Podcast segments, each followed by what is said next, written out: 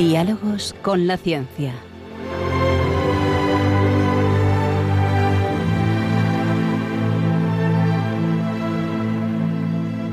Dirigido por Javier Ángel Ramírez.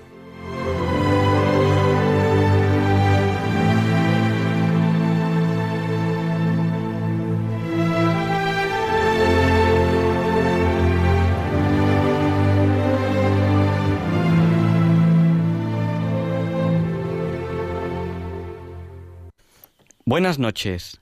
Estamos en Diálogos con la Ciencia, el programa para ti, que sabes que la verdad existe y la buscas. En Radio María, gracias a Dios, todos los viernes en sus dos primeras horas. Transmitimos para todo aquel que quiera escucharnos, en España a través de la frecuencia modulada y la televisión digital terrestre, donde pueden ustedes escucharnos en calidad digital. Transmitimos también para todo el mundo a través de Internet. Y, como no, a través de apps, de aplicaciones para dispositivos móviles. Hoy tenemos un programa muy interesante que sabemos que les va a gustar, sabemos que les va a gustar mucho. Hoy vamos a hablar de Big Data. Y ustedes dirán, bueno, Big Data quizás es el tema del que todo el mundo habla en el dos mil diecinueve. Pues sí, sí, así es. Nosotros hablamos de inteligencia artificial, lo pueden escuchar en el podcast con Luis Ignacio Hojas el veintiséis de julio. Lo tienen en el podcast de Diálogos con la Ciencia. También la semana pasada con Faraón Llorens hablamos de inteligencia artificial, también un programa interesantísimo que tuvimos la semana pasada. Y con Lourdes Hernández, que le entrevistamos también recientemente, eh, hablamos de Big Data y quedamos en hacer con ella cuatro programas. Hoy va a ser el segundo de los cuatro programas que, en el cual vamos a tratar directamente de Big Data, que está íntimamente relacionado con inteligencia artificial. Así que ya saben lo que les voy a decir. Quédense con nosotros, que no van a encontrar un programa más variado en el dial. Ah, y si querían irse a dormir, lo siento, les aviso demasiado tarde. Las autoridades sanitarias nos obligan a avisar de que Diálogos con la Ciencia es un programa fuertemente adictivo. ¿Cómo pueden contactar con nosotros? Pues en cualquier momento a través del WhatsApp de Diálogos con la Ciencia, que es el del ocho. ocho por ocho, sesenta y cuatro. Pues el WhatsApp de Diálogos con la Ciencia es el sesenta y cuatro nueve. ocho ocho ocho ocho siete uno, que siete y uno también es ocho. Se lo repito, por si no tenían papel y lápiz. seis cuatro nueve ocho ocho ocho ocho siete uno. Durante la semana eh, usamos poco este WhatsApp, pero como ya empezamos a ser una pequeña familia, los oyentes de Radio María y las personas que estamos aquí físicamente en la emisora, pues cada vez contactamos más. Y algunos de ustedes me están preguntando porque saben que esta semana Eh, hemos operado a mi sobrino y ahijado, y tengo que decirles que aunque no les he contestado a todos por el WhatsApp, que lo haré, les contestaré a todos uno a uno, la operación ha ido bastante bien, y se lo digo porque sé que ustedes han rezado por la operación para que saliese bien, y gracias a Dios y gracias a ustedes ha salido bastante bien. Muchas gracias por sus oraciones.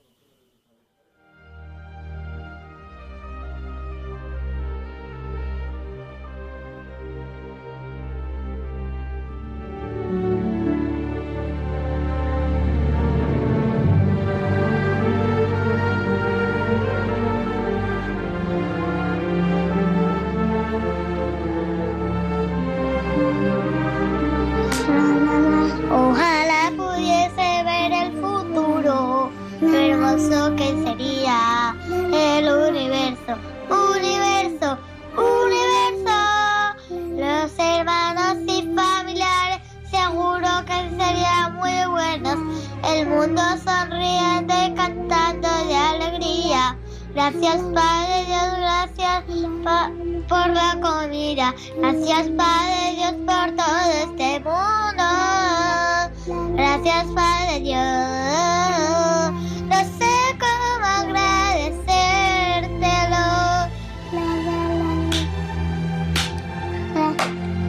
Ojalá pudiese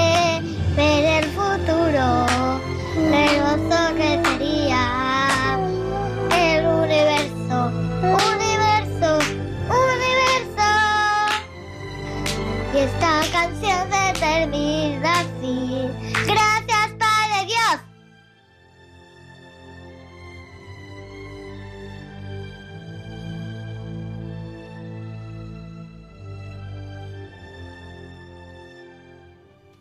Ojalá pudiese ver el futuro.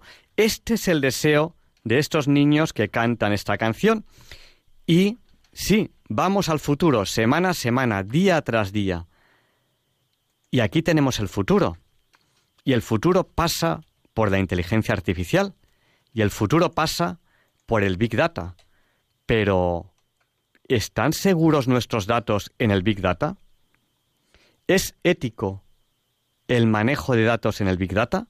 Pues ese va a ser el tema de hoy.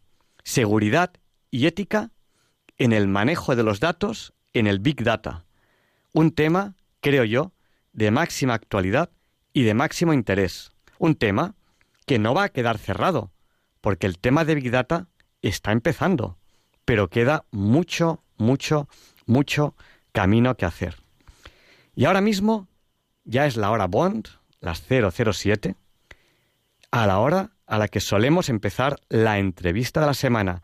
Así que prepárense, que hoy vamos a hablar de seguridad y ética en el manejo de los datos en el Big Data. Creo que les va a encantar.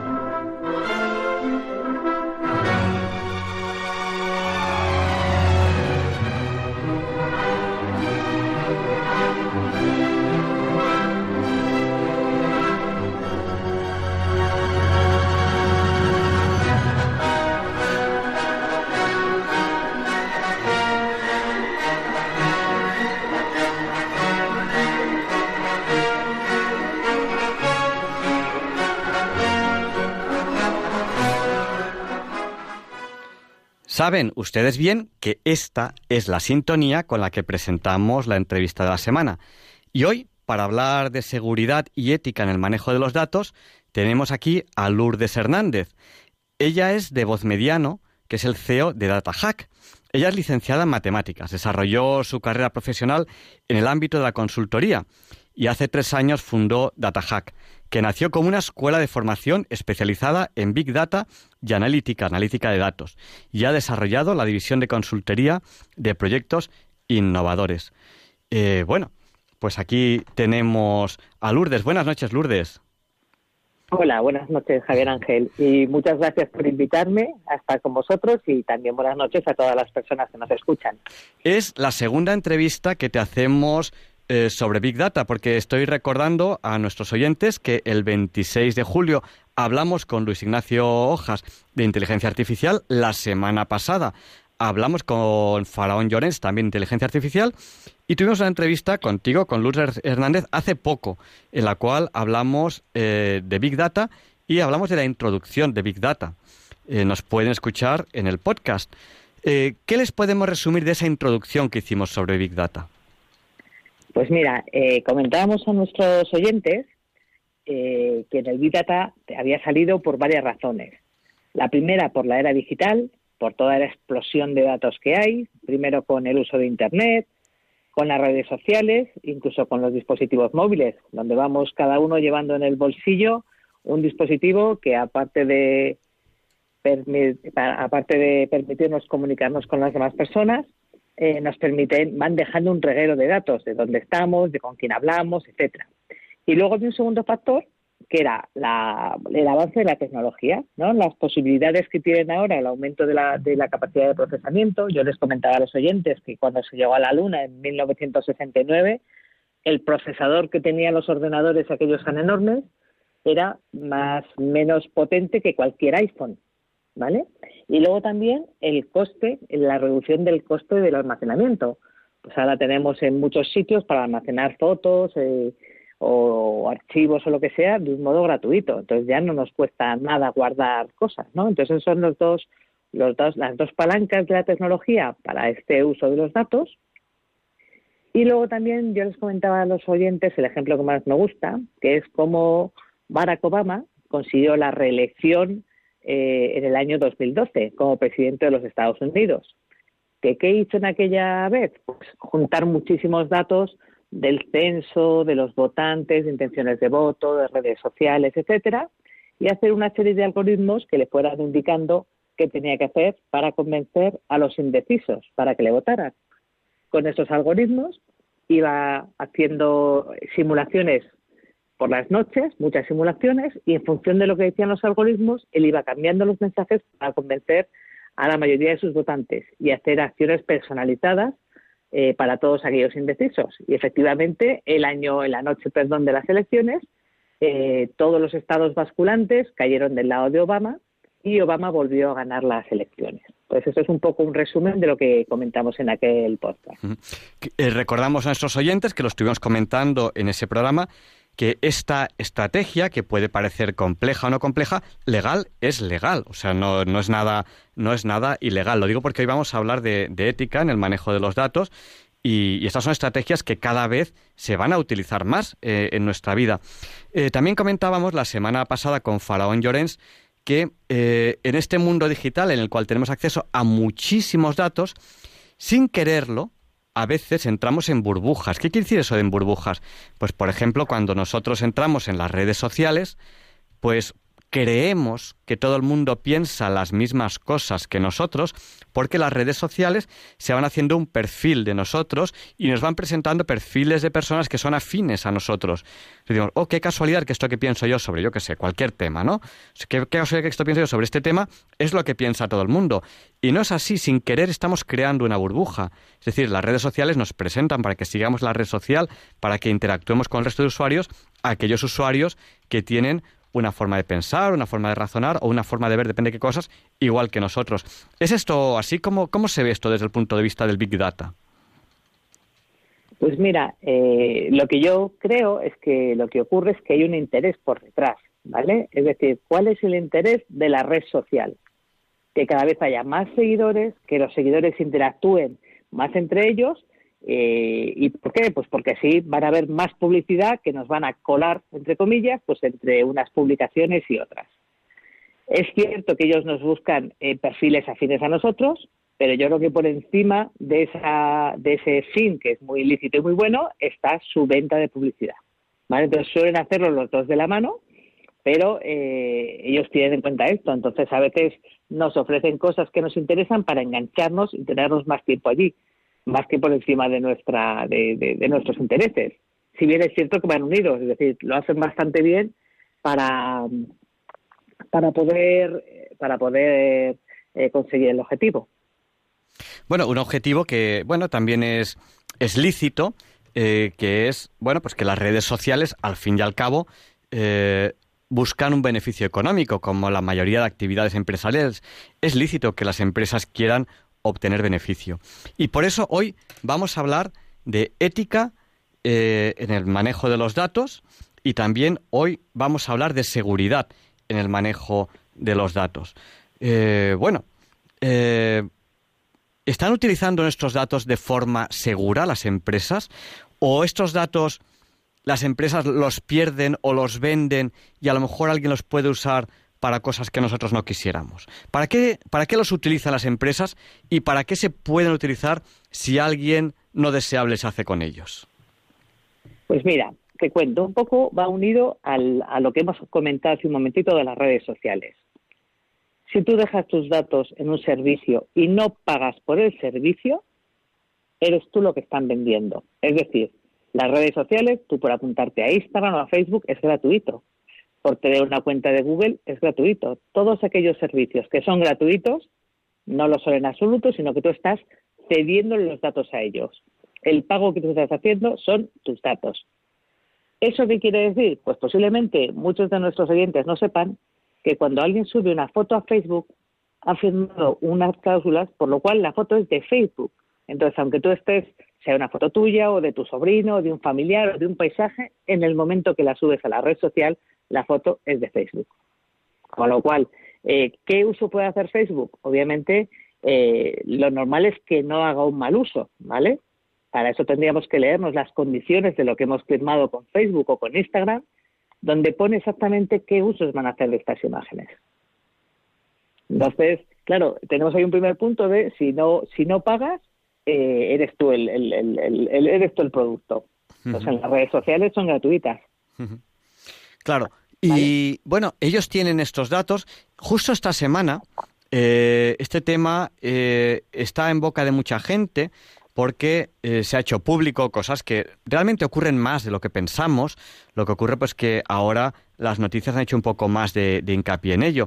Y es que eh, se van a vender datos de los movi- de los movimientos, de cómo nos movemos todas las personas. Eh, según dicen, eh, se van a vender datos eh, pues para estudiar la, la movilidad en las grandes ciudades, eh, para mejorar eh, el transporte. Dicen que van a ser datos anónimos y ese tipo de cosas. Pero la gente está empezando a discutir. Eh, a discutir sobre el tema. Eso es un tema que está en boca de todos por esa noticia, esa noticia reciente. Eso es noticia porque lo han sacado los medios de comunicación, pero realmente eso ocurre más de lo que pensamos. Como cuánto ocurre más que no nos enteramos, y vamos a empezar ya a entrar un poco en, en, en, en, en el pastel. ¿Es ético esto?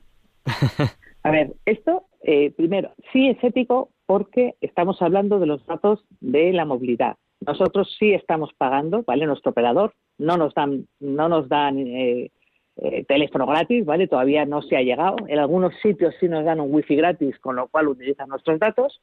Y sí que es cierto, estos datos se llevan vendiendo tiempo, ¿vale? Pero sí que es cierto que son datos anonimizados. Es decir, si tú quieres hacer cualquier cosa, las compañías, los operadores móviles te venden datos. Y tú dices, bueno, pues yo quiero saber entre tal mes y tal mes cuánta gente ha circulado, pues, por el Paseo de la Castellana, ¿no? Entre talos y tales números. Ellos te lo dan.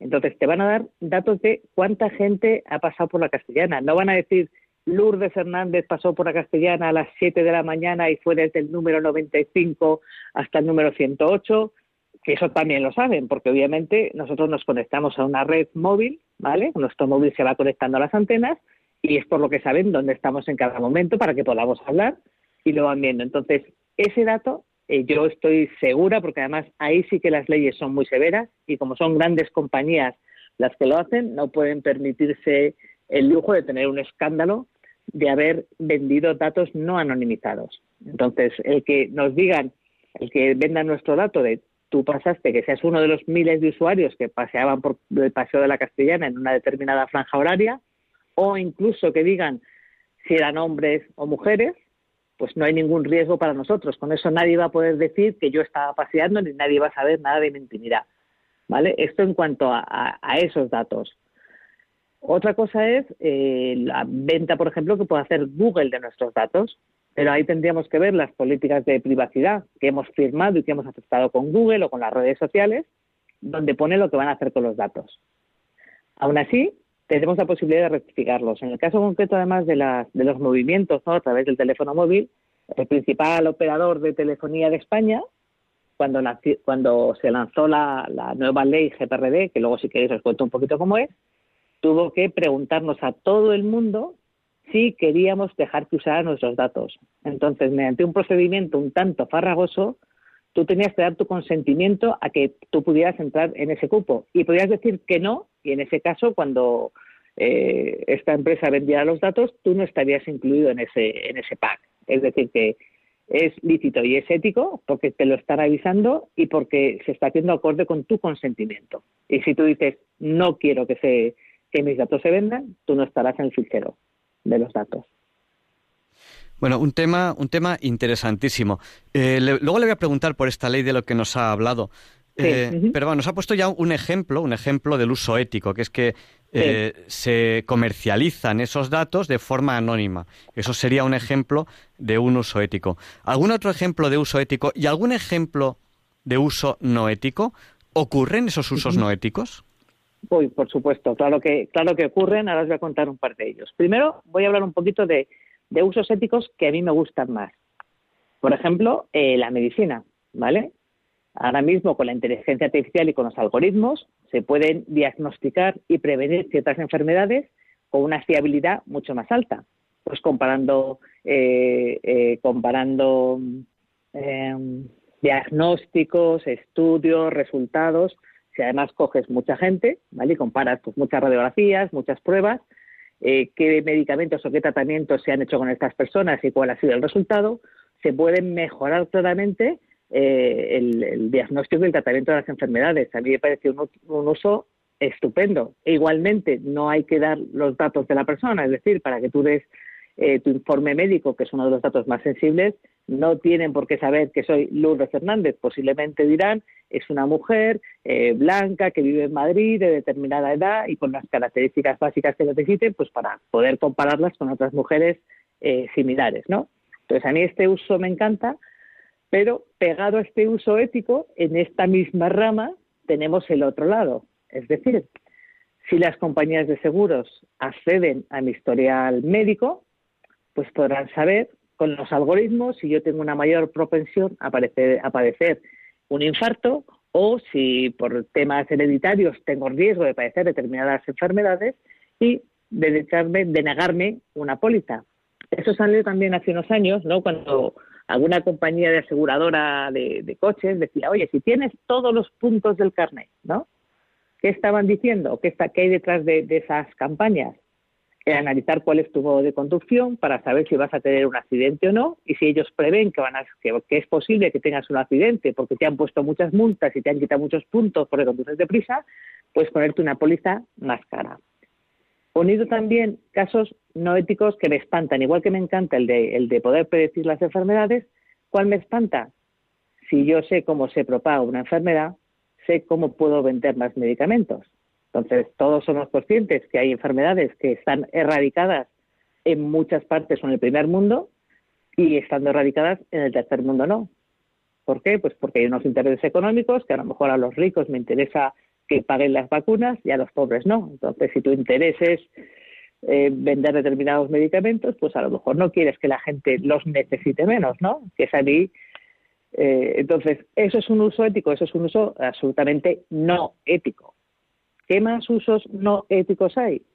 Pues eh, yo os diría las casas de apuestas, ¿no? Hay, hay, un, hay un personaje que a mí me gusta mucho, que es el juez de menores de Granada, Emilio Calatayud, que él dice que cuando un niño se pone una camiseta eh, de un equipo de primera división de, de, de fútbol, pues que va llevando propaganda de casas de apuestas. Entonces tú puedes utilizar las apuestas y los algoritmos y los datos que tienes de las apuestas para captar más gente que haga apuestas o inducir a la gente a que juegue más. Bueno, pues a mí eso no me parece bueno en ningún caso, ¿no? Y respeto mucho las casas de apuestas, pero bueno, habría que ver también qué ocurre luego con los ludópatas, eh, con la gente que se arruina, que le sienta mal. Entonces, yo pondría esos dos casos. Y luego también hay un tercer... Interrúmpeme si quieres, ¿eh, Javier? No, no, estoy, eh... está, estoy escuchando aquí muy, muy atento. Y bueno, sí. Yo creo que España es uno de los países donde las casas de juego son un problema. Yo soy de los que no juego eh, la, ni siquiera la lotería de Navidad. Yo en la lotería de Navidad compro eh, pues en la escuela, la tuna, por echarles una mano, o a la parroquia. Uh-huh. Pero yo soy muy poquito ludópata, doy gracias a Dios de eso. Y, y yo creo que, que en España el juego es un problema serio. O sea, que yo creo que son, son temas muy a tener en cuenta, estos de los que estás hablando. Sí, sí, pero de hecho es que los datos se están utilizando para captar a más gente que juegue. Voy a hacer un pequeño paréntesis. yo sabéis que soy, sabéis que soy matemática, tampoco juego a la lotería, porque la probabilidad que te toque, sobre todo la de Navidad, es ínfima. Entonces, pero bueno, la ilusión de la gente y de lo que quiere hacer, eh, ahí lo dejo, ¿no? Entonces hablábamos esto de las de las casas de, de apuestas, ¿no? De la gente que se capta para, para jugar cada vez más. Entonces realmente ahí eso me parece que, que no es un, un uso un uso bueno, no un uso un uso ético. Pero el caso quizá peor, peor, y este nos afecta a todos, quiero decir, porque tú no juegas, yo no juego, pero eh, todos tenemos una cuenta de correo y hay un negocio que es mucho más rentable que el tráfico de drogas y que cualquier trabajo, por supuesto, y es eh, la caza de datos a través de correos, los, la caza de datos de cuentas bancarias, de acceso a los bancos, etcétera.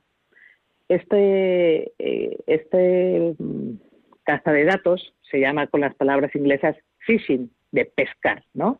Y son esos correos que nos llegan a veces, eh, pues intentando invitar que son el banco, que te han bloqueado la cuenta o que te ha llegado un dinero que has heredado.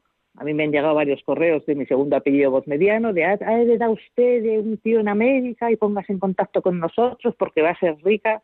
Bueno, pues no, en mi correo está el segundo apellido Bosmediano, pero no tengo ningún tío en América y no me creo que vaya a heredar. Pero es peor el caso de los bancos o de las cuentas de, de email, de correo, ¿no? ¿Por qué? Pues porque te mandan un correo que parece tu entidad bancaria. Ay, comprueba tus claves porque ha habido un problemilla. Tú metes tus claves y resulta que no estás comprobando tus claves, sino dándoselas a alguien que automáticamente va a entrar en tu banco y va a hacer lo que quiera. Es más, lo que hacen no es llevarse todo el dinero, porque eso sería muy evidente, pero a lo mejor ahora te ponen un pequeño recibo domiciliado, a lo mejor te van quitando pues cinco euros al mes, y si tú no eres muy meticuloso mirando todos los meses y viendo qué son esos cinco euros, como es mi caso, yo tengo un montón de recibos y de donativos y de cosas, pues a lo mejor no te enteras, y cinco euros al mes durante muchos años, pues es mucho dinero, ¿no?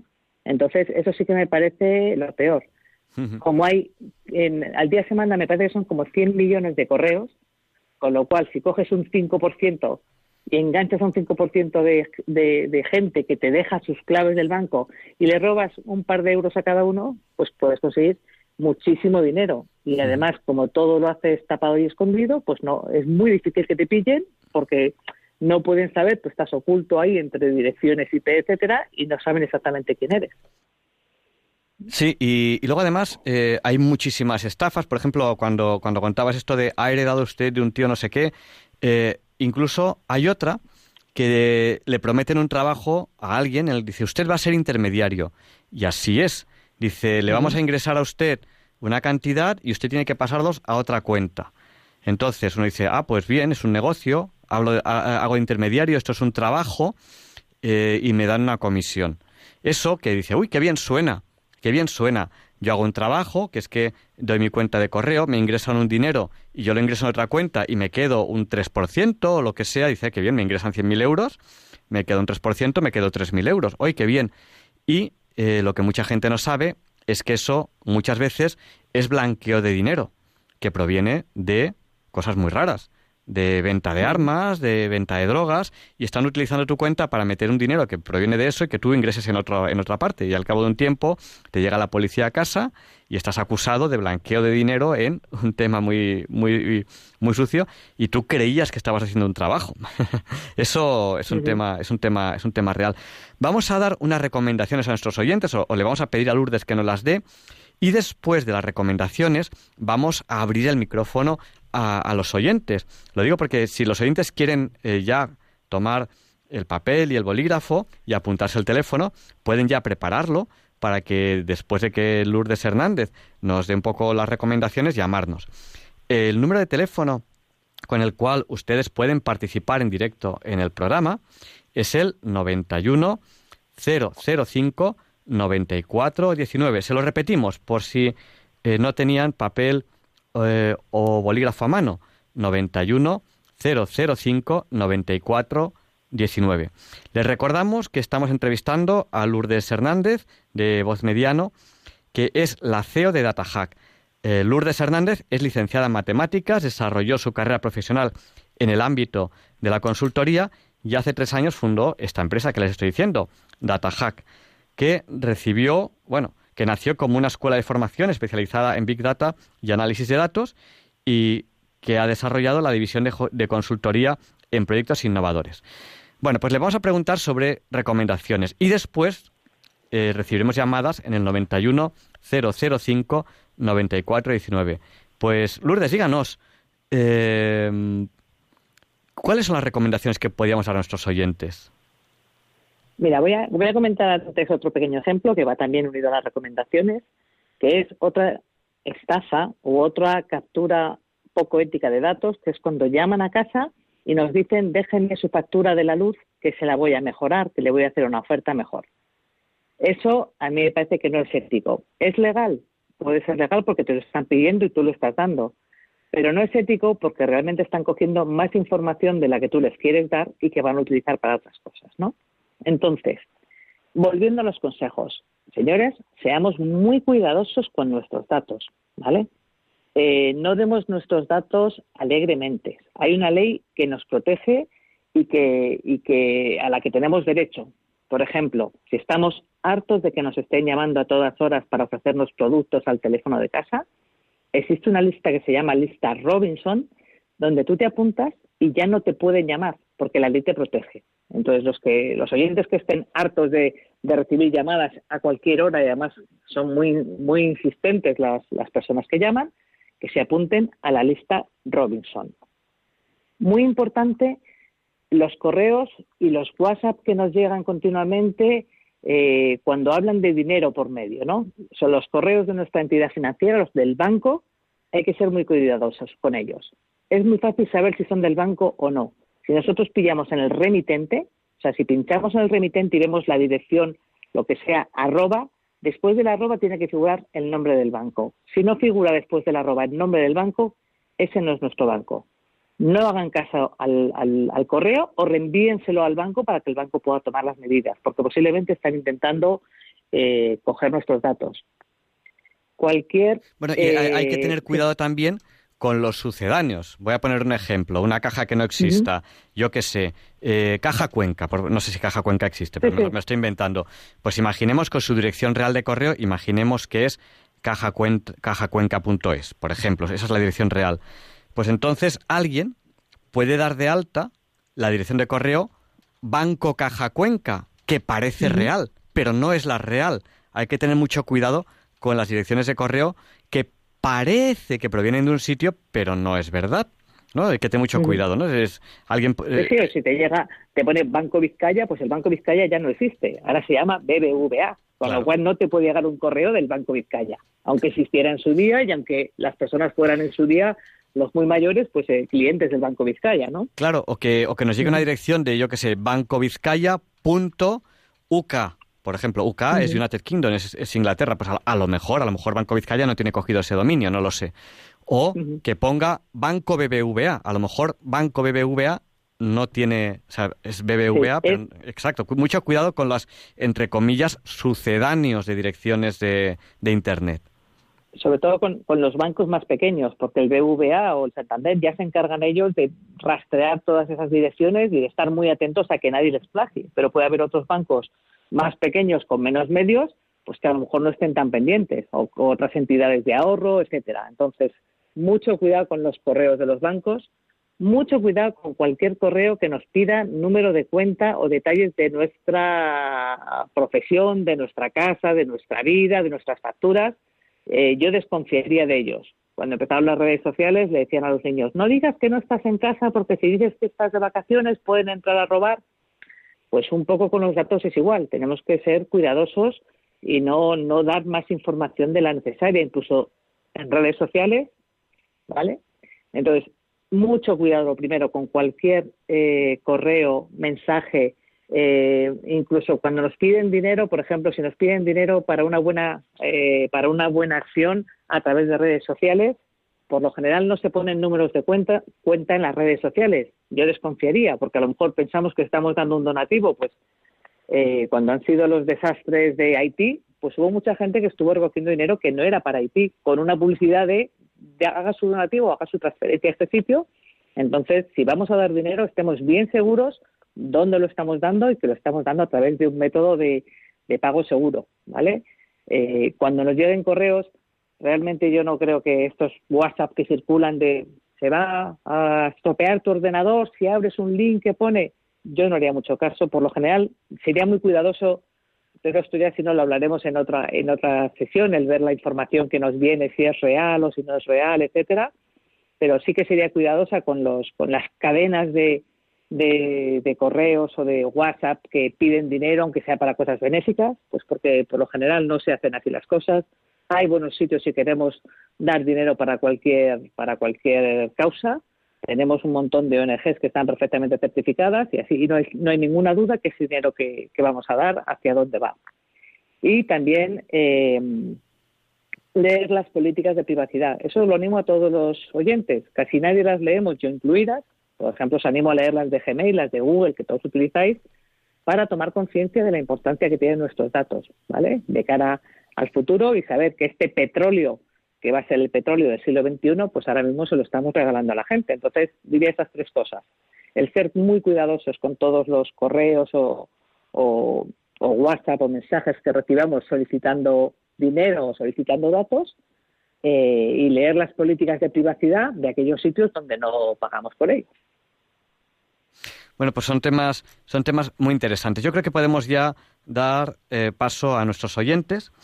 Eh, también yo creo que hay un tema muy importante cuando muchas veces nos llaman por teléfono, no sabemos quién, y le voy a dar una oferta a no sé quién. ¿Cómo se llama usted? Es como para decirle, oiga, usted sabrá que es el que me está llamando, ¿no? ¿A quién está llamando usted? No, no, no, no, no, sí, sí. No pasa mucho cuando nos llaman y nos dicen, hola, buenas tardes, ¿cómo se llama usted? No, usted sabrá que es el que me está llamando a mí. Si no sabe ni cómo me llamo, pues empezamos bien esta llamada, ¿no? Uh-huh. Sí, sí. Ahí, ahí ya, ya cogen un dato nuestro. Y dígame, y dígame, ¿y cuál es su D N I? ¿Y cuál es su teléfono? Y, me está... ¿Y dónde vive? Y no sé qué. No, es que queremos queremos verificar que esta oferta vale para su para su zona y tal. Al fin ya estamos ahí dando es, un montón. Eso es muy importante, porque además dice, no, es que le vamos a verificar si usted tiene la A D S L bien. Pues claro, sí. Oye, pues no. Porque por lo general las compañías telefónicas no te llaman, te preguntan los datos para verificar si tu A D S L está bien. O sea, mm. más bien eres tú el que llamas para decir que no te funciona la A D S L. Entonces, estas llamadas eh, hay que ser, hay que ponerse serios, hay que saber quién nos está llamando. Incluso si nos hacen una oferta y nos mejoran la oferta que tenemos, yo no lo aceptaría por teléfono. Alguna vez lo he hecho, ¿no? Estando muy segura de quién me estaba llamando, pero es mejor que nosotros seamos los que elijamos qué, uh-huh. qué, qué oferta queremos hacer o qué queremos coger, ¿no? Que nos invadan un poco también nuestra intimidad llamando y pidiéndonos un montón de datos. Uh-huh. Bueno, pues yo creo que ha llegado ese momento en el que podemos dar paso a nuestros oyentes, que si quieren hacernos alguna pregunta o algún comentario sobre este tema que estamos hablando o sobre cualquier otro, el teléfono al que tienen que llamar es el noventa y uno cero cero cinco noventa y cuatro diecinueve. Se lo repetimos por si eh, no tienen eh, papel o bolígrafo a mano. noventa y uno cero cero cinco noventa y cuatro diecinueve. A ver, vamos a dar paso a una primera llamada que nos ha llamado. Hola, buenas noches. ¿Con quién hablamos? Hola, buenas noches. Con María de Tenerife. Buenas noches, María. Díganos. A ver, agradecerle todos esos consejos que nos están dando, muy agradecida, y también para comentarle que, que me han llamado alguna que otra vez esta gente del tarot y diciéndome su nombre y que tanto pensaron en mí por la mañana. La última vez fue hace tres días y les dije, qué miedo, y colgué. Pues nada, enhorabuena a Radio María por toda la obra que están haciendo, ¿sí? Sí, sí, pues nada, pues muchísimas gracias. Bueno, adiós, si, si quiere hacernos alguna pregunta o lo que quiera, pues ese es el momento quizá de quizá de hacerlo. Pues no lo sé, agradecer, eso sí es verdad, agradecer mucho el, el, la labor de Radio María, porque los programas hacen tanto bien y están salvando tantas almas y están llevando a la gente al redil, porque esta misma fiesta que están que van a celebrar es, hay que advertir a la gente, bueno, y, de, y, y del además, daño. He cometido un error, y es que tal día como hoy tendría que haber empezado felicitando a todos los oyentes por el Día de Todos los Santos. También es verdad, porque también ra- es verdad. Raro es el oyente que no tenga algún santo en la familia, o sí, sí, familiar sí, o amigo, sí, que entre dentro de esta celebración. Eh, porque hoy celebramos el día de todos aquellos que son santos, que son muchos, muchísimos, sí, y no están sí. en el santoral. Yo creo que es, que es uno de los días más importantes del año, el día, el día de hoy. Es verdad, cometi... la comunión de los santos, claro, ¿no? Sí y, sí, y el día de todos los santos. O sea, oye, he, he cometido el error, porque bueno, muchos errores cometo, pues este ha sido uno de ellos, de no empezar eh, el día... Eh, fe, eh, deseando fe, felicidad de todos los santos. Pues mu muchísimas gracias. Igualmente, igualmente, felicidades. Buena, buenas noches, muchas gracias. Buenas noches. Bueno, y vamos a, a dar paso a, a José, que nos llama. Bueno, pues ahora mismo no me acuerdo dónde nos llama. Buenas noches, José, díganos, el micrófono es suyo. Hola. Buenas, díganos. Hola. Sí, sí, díganos. ¿Me oyes? Sí, sí, díganos. Pues nada, que quería saber... Sí, el Bitcoin es seguro. Perdón, díganos. Si el Bitcoin, el Bitcoin pregunta. Es seguro. ¿Si él? Uh-huh. El Bitcoin. Bitcoin. Ah, perfecto. Pues le intentamos responder por, por, por antena. Muchas gracias. Bye. Gracias. Gracias. Hasta ahora, buenas noches. Bueno, pues, ¿qué, qué le diremos a, a esta persona sobre Bitcoin? A ver, el Bitcoin, el Bitcoin claro que es seguro. Es completamente seguro. Lo que tiene es que al ser una moneda virtual, lo que no es seguro es su valor. Es decir, que en un momento ha llegado a valer mucho, pero puede no valer nada. Entonces, digamos que no estás pagando... Eh, es una moneda que fluctúa muchísimo, ¿vale? No es como el euro o el dólar, que sí, también fluctúan, pero más o menos, ¿sabes? Eh, no tiene una devaluación eh, muy importante, pero el Bitcoin sí la puede tener. Entonces, seguro es completamente seguro, sí. Pero eso, si no, podemos hablar otro día de blockchain, que es la tecnología que soporta el tema de los bitcoins. El bitcoin, por si algún oyente no lo sabe, son estas monedas virtuales que se han creado recientemente y que, bueno, pues las primeras salieron con un precio muy barato y se agotaron enseguida, pues porque están, son monedas que tienen una encriptación que hace que todo el mundo sepa dónde están, dónde han pasado, que por quién las ha vendido, quién las ha comprado... que ha comprado con ellas, son completamente seguras, pero al ser virtuales pues están sujetas a unas ciertas fluctuaciones y, bueno, pues tampoco está muy claro el, el futuro de ellas, pero yo creo que esto lo podemos hablar en otra charla que hagamos de, de, de blockchain. Sí, porque además yo creo que el tema del Bitcoin es un tema muy interesante del cual todavía no hemos hablado aquí en, en Diálogos con la Ciencia, es un tema muy, muy interesante. Eh, yo personalmente todavía soy muy prudente. Eh, como gracias a Dios no tengo mucho dinero, yo siempre doy gracias a Dios de que dinero no me falta, llego a fin de mes, pero tampoco me sobra, porque a veces, digo, eh, aquella gente que le sobra el dinero a veces no sabe aprovecharlo. Entonces yo doy gracias a Dios de que, de que ni me sobra ni me falta, y entonces no, no, no me ha dado todavía tiempo a meterme en estas cosas del Bitcoin, pero yo creo que es un tema muy interesante para que tratemos aquí algún día. Muchísimas sí. gracias. Bueno, pues vamos a, a dar paso a la siguiente llamada, si, si, te, si le parece bien, Lourdes. Sí, sí, por supuesto. Bueno, pues damos paso a Jerónimo. Buenas noches, Jerónimo. Díganos, el micrófono es suyo. Hola, buenas noches y feliz eh, Día de los Santos, ya que antes lo ha lamentado usted. Sí, díganos. eh, vamos a ver, eh, estaban hablando de, de, de llamadas y han mentado de Iberdrola, que llama y te pregunta. Precisamente hoy me ha llamado a mi Iberdrola, ¿eh? No la podía atender por la mañana... y me dijo que si podía llamarme a otra hora. Digo, pues no lo sé. Bueno, bien, sí, vale. Eh, ¿A qué hora? Eh, ¿A las cuatro? Sí, a las cuatro me ha llamado y me ha dicho para hacerme una oferta y mejorarme eh, la factura. Eh, me ha dicho, entre usted en la factura y en tal de... ¿Por quién está usted? ¿Con Iberdrola qué? Le he dicho esto y me ha dicho, no, ya usted atiende a esto y bueno, pues hasta luego. Entonces me he quedado preocupado. Bueno, eh, le, le respondemos si quiere, si quiere en antena. Vale, gracias. Muchas gracias. Lourdes. Venga, buenas noches, gracias. gracias. Lourdes, yo sí le voy a dar una recomendación a, a Jerónimo y sí le voy a hacer un comentario, pero no sé si usted quiere decirnos algo a este respecto.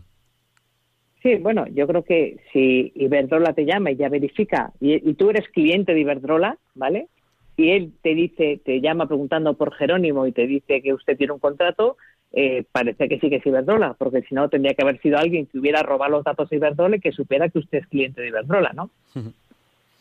Sí, yo, yo, yo lo que le diría es que, a ver, Eh, bueno, nosotros intentamos no, no mencionar mucho a empresas para que nadie se dé por aludido. Eh, hasta ahora no, no habíamos mencionado ningún nombre, hemos hablado así de forma genérica. Pero bueno, si el oyente lo ha mencionado, pues tampoco queremos impedírselo, vamos, es algo que, uh-huh. que, que, él ha, que él ha hecho. Eh, muchas veces no es la empresa tal, sino que son eh, pequeñas empresas que trabajan vendiendo el producto. Por ejemplo, a veces no nos llamaría, entre comillas, Iberdrola, sino que sería una empresa que trabaja vendiendo su producto. Y eso, eso ocurre, ocurre a veces. Y, y bueno, el que verifiquen que estamos con ellos y entonces nos digan, bueno, pues la, ya, usted, ya usted ya tiene la oferta, pues es algo normal. Igual que a mí muchas veces me llaman ofreciéndome internet y digo, no, yo es que tengo una oferta mejor que la que ustedes me están ofreciendo. O sea que, que bueno, pues eso, eso pasa mucho. Vamos a dar paso a Sara, que nos llama desde Madrid, y hemos perdido la llamada de Ángeles, que si nos vuelve a llamar le daremos paso. Buenas noches, Sara, díganos, el micrófono es suyo. Buenas noches. Buenas noches, síganos. Eh, pues mira, yo quería contar un timo por si le ocurre a alguien.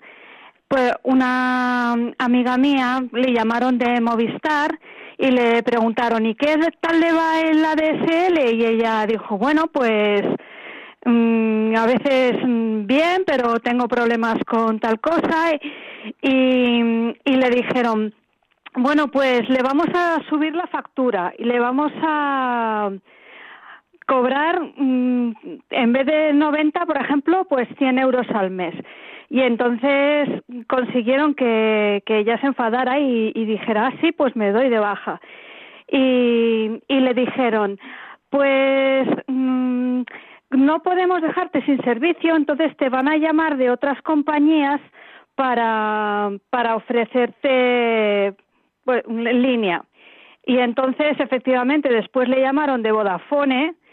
Eh, le pidieron los datos y todo eso para mm, cambiarle de compañía, pero mm, no habían sido los de Movistar los que le habían llamado, sino los mismos de Vodafone que querían que se cambiara de, de empresa.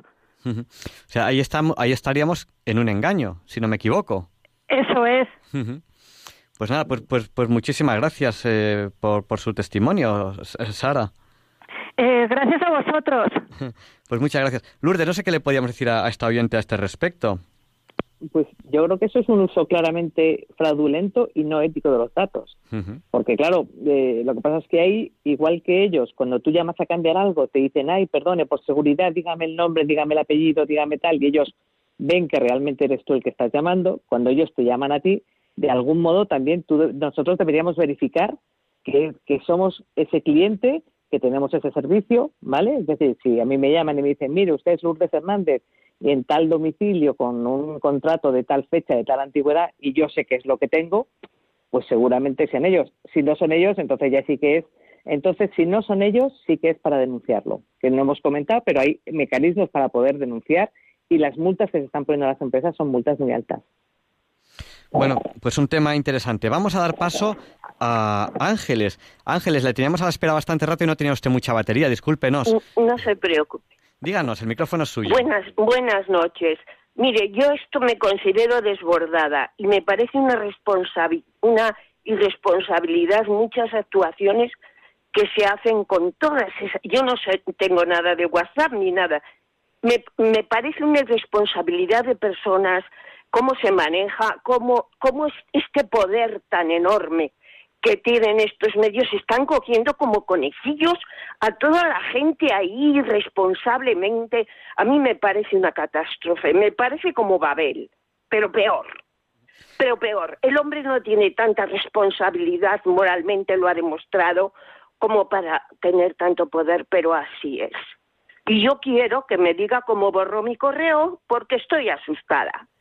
Entonces, eh, no tengo de WhatsApp ni de nada, ni de nada de eso. Pero quiero borrar mi correo porque me llegan cosas, bueno, al, a, al teléfono ya te llegan cosas que se quedan, te llaman y se quedan esperando y luego empiezan a decir unas cosas. Eh, de verdad que... que Que, que te, a mí me preocupa esto y quiero saber cómo se borra el correo. Pues Ángeles, le, yo creo que le respondemos por la radio, si le, si le parece bien. Bien, gracias. Muchas gracias. Eh, Lourdes, ¿qué le podríamos decir a, a Ángeles?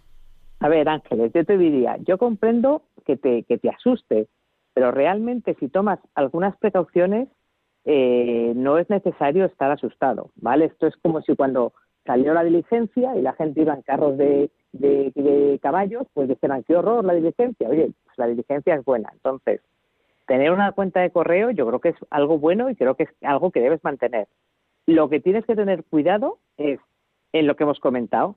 No abras correos de, de gente que no conozcas, o no abras correos o márcalos como spam. En el correo tú tienes la opción cuando entras, pues imagínate que te ofrecen productos que no te interesan. Hay muchísimas ofertas de Viagra y de un montón de estas cosas que utilizan el correo. Tú le das al botón que pone spam o no deseado y entonces esa cuenta de correo no te llegarán más esos correos. Pero a cambio dispones de un correo porque si en un momento dado pues alguien te quiere enviar una información que te interesa o te quiere enviar algunas fotografías o algo así, yo creo que es bueno tener el correo. No obstante, si lo quieres borrar, tendrías que, que entrar en la configuración de, de usuario y quitar los datos. De todo, ir borrando y buscar dentro de configuración de usuario, eliminar cuenta. Como la ley te protege, en el momento que tú elimines la cuenta, te preguntará si la quieres eliminar, que todos los correos se perderán, que será para siempre. Le dices que sí y todo queda borrado. Dicho esto, en el correo por lo general tampoco hay muchos datos sensibles. Seguramente tú tengas tu nombre y tu apellido y una dirección de correo que también, si no vuelves a abrir, pues ahí se quedará y no podrán hacer nada con ella. Yo, yo lo que recomiendo siempre eh, es que una persona tenga dos direcciones de correo. Una real, seria y de trabajo, y luego otra dirección que utilice, por ejemplo, para darse de alta en algún sitio y tal, que no sea de, de, de gran uso, de, que incluso no, no ponga su nombre, que ponga pues un, un apodo o lo que sea, como, como quiera identificarse, y que sea una dirección pues para, para otro tipo de cosas, ¿no? Pues incluso, incluso para, para redes sociales. Yo en concreto participo muy poco en redes sociales como persona, yo participo como Diálogos con la Ciencia, porque bueno, pues ahí, ahí, aquí en la radio sí usamos mucho las redes sociales, pero yo como persona pues la verdad es que no tengo mucho tiempo para ir contando las redes sociales, voy a comer, hoy como garbanzos, hoy no sé qué, y pongo la, pues la verdad es que no tengo mucho tiempo para eso, hay gente que le gusta, pues a mí no, no tengo tiempo ni, ni me gusta mucho. Lo que yo sí que le diría a Ángeles es eso, eh, el siglo veintiuno es así, no hay que tener miedo, nos lo, nos lo ha dicho Lourdes Hernández, no hay que tener miedo, y lo que hay que hacer pues es aprovechar lo que es bueno y esquivar lo que no sea tan bueno, y con prudencia, con prudencia, el siglo veintiuno es así y hay que aprovechar muchas cosas, muchas ventajas que también tiene. Y vamos a dar paso a, a Ángel. Eh, buenas noches, Ángel. Díganos, el micrófono es suyo. Hola, buenas noches. Díganos. Pues nada, que me alegro de hablar contigo. Y bueno, yo soy cristiano desde hace muchos años. Y bueno, tengo una enfermedad grave y rezo todos los días para que Dios me dé un día más. Y llevo pidiéndole a Dios hace dos años que me dé una cosa, pero no sé si me la concederá. Y no sé si se puede pedir o no. Dicen que pedir y se lo dará, llamar y se os olvidará, y rezar y se os olvidará. Entonces no sé si eso es así o no. Pues Ángel, le, le respondo si le parece bien en la antena. Vale, mire, muchas gracias. Muchas gracias. Eh, cuando nos llamen ustedes tienen que tienen que apagar la radio porque pues a, a Ángel, por ejemplo, se oía un eco. Y eso es porque, porque tenía la radio encendida. Mira, Ángel, yo, yo no soy sacerdote. Yo creo que, que para, para hablarle de, de Dios y de la Biblia, eh, los mejor preparados son nuestros sacerdotes. Eh, que además tenemos... Eh, nos quejamos muchas veces de que hay pocos sacerdotes, y es cierto, hay pocos y, y hay que pedir al Señor que nos dé más sacerdotes, hay que, hay que pedir que, que, que, que envíe pastores porque los necesitamos. Pero yo creo que una suerte que tenemos es que, por lo general... Hoy en día los sacerdotes están eh, muy preparados y eso es una, una gran ventaja. Por lo tanto, ante estas dudas yo creo que lo mejor es ir a un sacerdote directamente a la parroquia y, y preguntarle. Yo, Ángel, estoy muy contento de que usted eh, le pida a Dios cada día un día más, porque usted en su enfermedad se ha dado cuenta de lo valioso que es la vida y eso eh, a mí me parece algo precioso. Y, y, es, y usted se, se, se tiene que dar cuenta de que, de, que, de que eso que le está pidiendo usted a Dios es muy, muy bonito. Luego, sobre, sobre la otra petición personal que usted le hace, yo creo que todos más o menos tenemos peticiones, tenemos peticiones personales. Y, y bueno, yo creo que eso, eso está bien. Y, y, y de la Biblia pone eso, ¿no? Pone... Mmm, pedid y se os dará. Lo pone la Biblia, por lo tanto, pues ¿por qué no vamos a pedir, no? Pero también, como cristianos, sabemos que, que más listos que nosotros es Dios. Y a veces Dios nos da lo que necesitamos, no lo que pedimos. Y eso yo creo que también, también es algo, es algo importante. Bueno, Lourdes, damos paso a la siguiente llamada. Muy bien. Bueno, pues tenemos, nos ha llamado también Enrique. Buenas noches, Enrique. Díganos, el micrófono es suyo. Sí, eh... Hola, buenas noches. Eh, me ha llamado la atención la mención que se ha hecho de las elecciones de eh, Obama, porque nosotros tenemos cerca también elecciones y, bueno, los medios de comunicación han mencionado posibles infracciones administrativas, delitos y defraudaciones fiscales por parte del gobierno.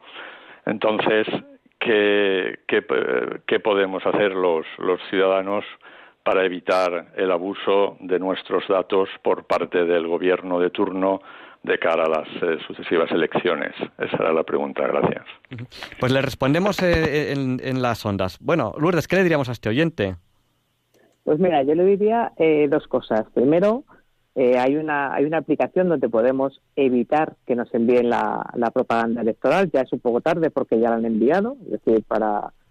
Y luego, eh, respecto al fraude y a las cosas que hacen mal los partidos políticos, yo creo que tenemos que confiar en, en las leyes, en la justicia y en, las, en los medios que están poniendo ahora para, para identificar todos estos, estos delitos y juzgarlos. Y lo que yo diría es que eh, no nos dejemos engañar. ¿Sabes? Ahí, esto lo tendremos que hablar, si no, eh, Javier Ángel, en otro momento, de toda la infoxicación, ¿no? Toda la cantidad de información que nos llega, que no sabemos si es verdadera o falsa, porque muchas veces pues nos mandan un WhatsApp que lo manda algún amigo que contiene un artículo de un periódico digital que dice determinadas cosas y nosotros a lo mejor no las creemos y a lo mejor no son ciertas del todo. Uh-huh. Entonces yo lo que animo a los oyentes es lean los programas eh, electorales de cada uno de los partidos, verifiquen las cosas que están oyendo si son ciertas o no, porque alguien puede decir lo que quiera de alguien y no tiene por qué ser cierto, es decir, si dicen han condenado a alguien, pues se puede consultar las condenas y ver si realmente se le ha condenado o no. Y no que muchos dicen que le han condenado y todos pensamos ya que realmente es, eh, ha cometido ese delito. Entonces sí te animo mucho a los oyentes a verificar bien, a no creerse todo lo que les digan de ningún lado. Ni la televisión, eh, ni la prensa no verificada, es decir, que vayan a fuentes fidelignas, o sea, a periódicos o a, o a emisoras de radio que ellos sepan que son buenas y se pueden fiar de lo que allí ponen y que contrasten la información. De ese modo, pues ellos votarán realmente en lo que están convencidos y no en lo que alguien les haya podido contar. Y yo, eh, si hay, quiero, quiero aprovechar para eh, comentar dos cosas. Eh, ha ocurrido, y, y es real, que por un tema político, no vamos a entrar ahora mismo aquí en política, mucho menos estando tan cerca las elecciones, pero por un tema político han condenado a una serie de políticos. Y entonces se han cebado, de una serie a lo mejor de diez políticos, se han cebado en uno de un partido. Y de los otros nueve, prácticamente ningún medio de comunicación ha hablado de ellos. Y de los nueve de ese partido, que no han hablado de ellos, ese partido precisamente mmm, atacando al otro que sí habían condenado. No sé si me estoy explicando. O sea que eh, a veces la misma condena a un grupo de distintos partidos políticos, solamente se habla de un partido político. Y eso es una forma de manipular los que, de manipular los que tienen y decirnos, es que este partido es corrupto, no, pero es que... Y los otros, no, los otros no, no se habla ni siquiera en los grandes medios de comunicación, que eso es un poco lo que dice, bueno, qué raro, ¿no? Qué raro que esto no, ningún medio hable de eso. Otro, otro tema que es muy importante, para que nos demos cuenta de cómo se nos manipula, que eso es muy importante. Eh, cuando, en un momento dado, hace no mucho, hace unas tres semanas aproximadamente, de repente los grandes medios de comunicación, los grandes medios de comunicación, yo estoy bastante, bastante al día en redes sociales, los grandes medios de comunicación en radio y en televisión empezaron a hablar de una campaña que, según ellos, provenía de las redes sociales, que era una campaña para que no cediésemos nuestros datos para que nos enviasen propaganda. Yo, en cuanto oí eso en los medios de comunicación, mmm, me mosqueo. ¿Por qué me mosqueo? Porque yo estoy muy al tanto de las redes sociales y yo eso no lo había visto en las redes sociales. Digo, los medios de comunicación me están vendiendo que las redes sociales han abierto una campaña para que impidamos que nos envíen propaganda de partidos políticos, pero yo eso no lo he visto en las redes sociales. Es decir, nos están diciendo que proviene de las redes sociales, pero yo no lo he visto. Y desde mi punto de vista, eso no proviene de las redes sociales. Eh, y a mí, personalmente, me parece que fue una estrategia de los grandes partidos para que no nos llegase propaganda de los pequeños partidos emergentes. Una propaganda de los grandes partidos para que nosotros, al quitarles nuestros datos, no nos llegase la propaganda de partidos, de pequeños partidos emergentes, y nos creyésemos lo que los grandes partidos nos dicen, los, lo que los grandes medios de comunicación nos dicen de esos partidos. O sea, que era una manera de parar los pies a los partidos emergentes. Y a mí me parece una manipulación, una manipulación en la que participaron muchos medios. ¿Y de dónde, de dónde parte esa información? No lo sé. A lo mejor ni siquiera quiero saberlo, pero me gustaría que nos diésemos cuenta de esas pequeñas manipulaciones de, de, de, del siglo del siglo veintiuno que tenemos que vivir en el, en el día a día. Bueno, pues, eh, pues no sé no sé si, si Lourdes está de acuerdo con eso. Vamos a dar paso a un par de llamadas más todavía. Tenemos, por uh-huh. ejemplo, a, a Antonia y a, y a Antonio y a Lourdes. Vamos a dar paso primero a, a, a Lourdes, que la tenemos hace un rato esperando. Lourdes, discúlpeme, le tenemos hace ya mucho rato esperando. Lourdes, díganos. ¿Es a mí? Sí, Lourdes, díganos, el micrófono es... No, no, no soy Lourdes, soy María. Ah, María, discúlpeme, me he despistado. Sí. Bueno, buenas noches y muchísimas gracias por todo esto. Mire, le llamo porque no me he quedado bien con el dato que ha dicho esta señora para borrar mmm, estos WhatsApp que te mandan, pero pero que te bombardean. Y además, mmm, muchas veces hasta pornográficos y todo. ¿Qué hay que hacer para que no te los manden? Sí. O sea, ¿cómo se puede borrar o qué hay que hacer? Porque la verdad es que tampoco me manejo demasiado en todas estas cosas y no me gusta, ¿eh? De verdad, prefiero los teléfonos más, más sencillos. Pero bueno, Ma- Mar- como usted muy bien ha dicho, tenemos que entrar en todo y, y eso. Pero ya le digo, a mí es que me mandan una cantidad de, de WhatsApp de estas, pero que yo ni he entrado en cosas de esas ni nada, nada, pero es que me lo mandan y no tengo que hacer más que venga, borrar y borrar, los borro, pero me siguen mandando. Pues nada, María, le, le respondemos eh, en la radio.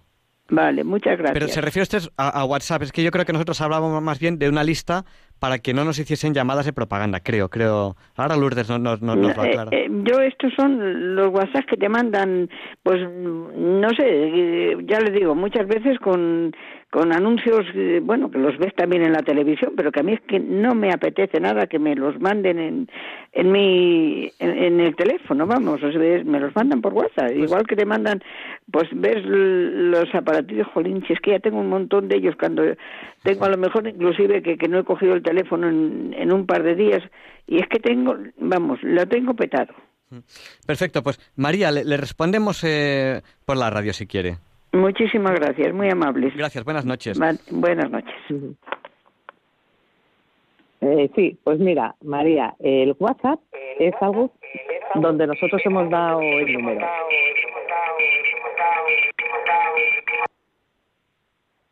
Sí, sí, adelante, adelante, sí, Lourdes. Perdona, sí. Eh, nosotros cuando recibimos un WhatsApp es porque alguien tiene nuestro teléfono, ¿vale? Y si lo que te llegan son WhatsApp a números que tú no le has dado, otra cosa es que también tenemos que tener cuidado con los grupos de WhatsApp, porque nos meten en un grupo de WhatsApp para algo y automáticamente todas las personas que están en ese grupo de WhatsApp tienen nuestro teléfono.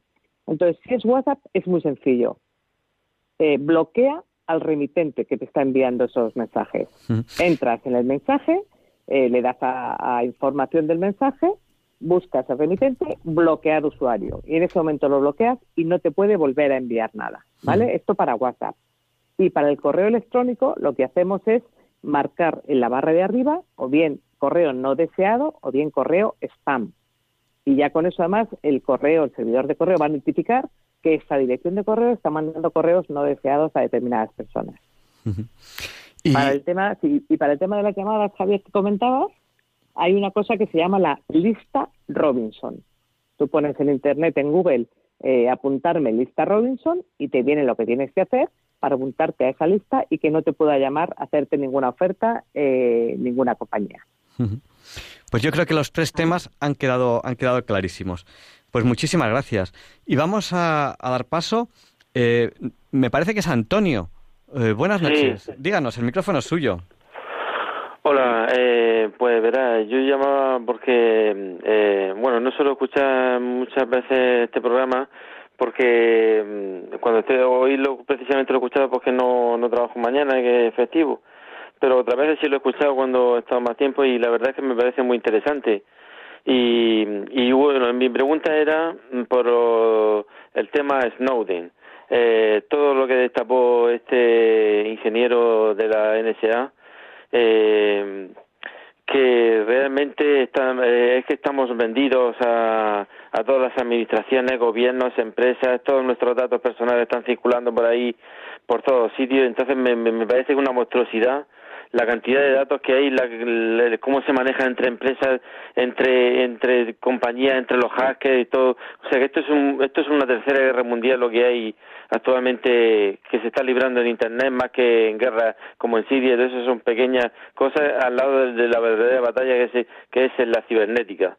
Y entonces, pues, mi preocupación es eso, de que qué hacen con todos esos datos mmm, personales nuestros, porque porque en la película de Snowden se veía como decía, tranquilo, no se preocupe que su novia está está bien asegurada o algo así, no sé, que, que no me acuerdo cómo era la conversación, que le decía que que o sea ya como ya sabiendo lo que iba a hacer, qué paso que daba, como se ve en las películas, eh, que va por la calle tal, eh, ha usado la tarjeta de crédito en tal autobús, en tal en banca, en tal cajo, tal cajero, y o sea que, que estamos vendidos totalmente a las grandes empresas, a las grandes corporaciones y los hackers. Eh, el mundo de los hackers es un mundo totalmente desconocido para la mayoría de la gente y, y, y si, si, si quisieran podrían vaciar nuestras cuentas y podrían hacer lo que quisieran. Bueno, pues eh, mi, mi, mi duda es eh, que qué hacen con todos esos datos nuestros personales que están ya circulando, que es muy difícil de borrar una vez que ya te has dado de alta en varios servicios de Internet, y, y realmente si, si esto tiene visa de cambiar o, o, o, o se va a hacer todavía más eh, la pelota más grande con, con la protección de datos personales. Gracias. Pues muchísimas gracias, Antonio. Le, le, le respondemos ahora en la radio. Muchas gracias. Sí. Bueno, pues Lourdes, ¿qué, qué le decimos? Eh, el, el caso Snowden, no, no sé si, si quiere comentarlo un poco por encima o, o, o decir algo. Es un, es un consultor estadounidense que eso que tra- uh-huh. trabajó, eh, fue antiguo empleado de, si no me equivoco, de la, de la C I A y de, y de la N S A, que destapó esto, que, que, le, que el Estado de que Estados Unidos manejaba muchos datos para el control masivo de, de personas, si no me equivoco. Si no me equivoco, la, la, la historia es esta. No sé si quiere comentarnos algo, algo más, Lourdes. Sí, a ver, esa es la historia, ¿vale? Y, y esa historia es cierta, ¿vale? Ahora, lo que dice lo que dice Antonio en parte lleva razón, ¿vale? Se podría producir eso, pero igual que hay gente luchando por eso o hay algunas instituciones haciendo un mal uso de nuestros datos, hay otras que están trabajando por protegernos. Entonces, bueno, pues posiblemente a determinadas personas muy influyentes o con mucho poder, sí se les haga ese seguimiento. A la mayoría de nosotros que somos personas de a pie, pues no nos lo van a hacer. Las cuentas del banco no se vacían fácilmente, ¿vale? O sea, no... Y además los bancos tienen unos seguros de tal modo que si incluso te cuando nos copian la tarjeta de crédito, pues si tú lo denuncias enseguida porque ves que se están llegando cargos en tu tarjeta de crédito de compras que no han hecho, por lo general los bancos te devuelven el dinero una vez que se demuestra que efectivamente tú no has hecho esos cargos, que suelen ser compras por Internet o compras en países raros, etcétera. Entonces, vaciarnos las cuentas, no de este modo. Otra cosa es que nos engañen y nos hagan comprar una, una, algún producto o algo y nosotros, bajo ese engaño, gastemos el dinero. Pero nadie se va a llevar nuestro dinero de nuestras cuentas Eh, y nos las va a dejar a cero sin nosotros saberlo, porque además cuando lo intentan robar eh, estamos protegidos y el banco está protegido, las tarjetas de crédito también están protegidas. ¿Esa información se sabe? Bueno, pues claro, el banco tiene que saber eh, si hemos sacado dinero, incluso pues tienen sistemas de seguridad que si detectan que tú has sacado dinero en Madrid, a los cinco minutos en París y a los cinco minutos en Londres, bloquean la tarjeta porque entienden que te están, que eso es un fraude, que una persona no puede estar en Madrid y a los cinco minutos en París y cinco minutos en Londres, la misma persona, ¿no? Entonces, lo tienen que saber para el uso seguro de las tarjetas. De ahí a que luego lo crucen con que hemos eh, entrado en el autobús o el móvil se ha conectado a una determinada a un determinado sitio, o hemos hecho un comentario en una red social, eh, todavía es un poco de ciencia ficción. Es cierto que Estados Unidos lo hizo, que la N S A, que es la agencia de espionaje más importante del mundo, lo ha hecho con determinadas personas, pero también es cierto que se que salió un escándalo, que se está persiguiendo eh, a través de, de las leyes y de la justicia, y que tenemos que confiar en que, en que las leyes y la justicia nos van a amparar, y saber que eso puede ocurrir. Entonces, ser cuidadosos en las cosas que hacemos con nuestros datos. Bueno, pues yo creo que, que tenemos ya casi casi que terminar las llamadas. Vamos a dar paso a, a Sofía y ya vamos terminando las, las llamadas del día de hoy, porque, bueno, ya, ya ha pasado eh, la una de la mañana, las, ya es viernes en, en toda España, incluidas las Islas Canarias, y, y, y, bueno, hoy además sí que se pueden quedar con nosotros todo el tiempo que quieran, porque mañana es festivo en principio en toda España. Bueno, pues Sofía, díganos, el micrófono es suyo. Eh, buenas noches. Soy, soy habitual ya, ya me voy a hacer habitual. Bueno, me alegro. Os, os, bueno, os comento. Eh, eh, yo yo tengo una, un grupo de coordinación, de consagración, donde tenemos más de catorce grupos, porque además hacemos formación. Entonces, eh, las cadenas de oración, las cadenas de tal, eh, ahí en todos los grupos aviso, constatar lo que dicen, constatar, o sea, porque la gente manda sin constatar lo que pone ahí, y es mentira. Que si el Papa ha dicho, que si pasa por aquí, las cadenas de oración, que son supersticiones, o sea, yo por mandar diez mensajes a una persona, San Juan hasta Leo no me va a dar dinero. Es absurdo. Uh-huh. Y sí, entonces, pues, esa es... Eh, yo es que soy coordinadora y además soy de, de las encargadas de vigilar los catorce grupos de comentarios que tenemos, uh-huh, con lo que ponen. Sí, o sea... Y... Entonces, ahí avisamos que es que simplemente con poner en Google las primeras palabras ya te sale, sí, que es un bulo. Sí. Es un O A X. La sí. gente no sabe lo que es un O A X, no sabe lo que, pero esto es un es un burlo, no es, no es verdad. Uh-huh. Pues eh, está usted dándonos u, una idea muy muy buena, y es cuando recibimos un mensaje, copiando eh, las palabras clave de ese mensaje, eh, muchas veces está desmentido ya en internet, o sí. nos avisan cuidado que es un fraude o cualquier cosa de esas. Eso eso también es sí, muy sí. importante, es un truco muy bueno. Sí, sí, sale automáticamente. Yo porque porque como tengo que constatar tantos, os lo puedo asegurar que es automático. Pues muchísimas Porque gracias, Sofía. Porque en, en mi trabajo un montón de grupos. Pues muchas gracias, Sofía. Entre otras cosas. Nada, buenas... que Dios bendiga y muchas gracias. Buenas noches. Buenas noches. Bueno, pues estamos en Diálogos con la Ciencia, en Radio María. Hoy hemos hablado de, de seguridad y ética en el manejo de los datos, con Lourdes Hernández de Bosmediano, que es la C E O de Data Hack.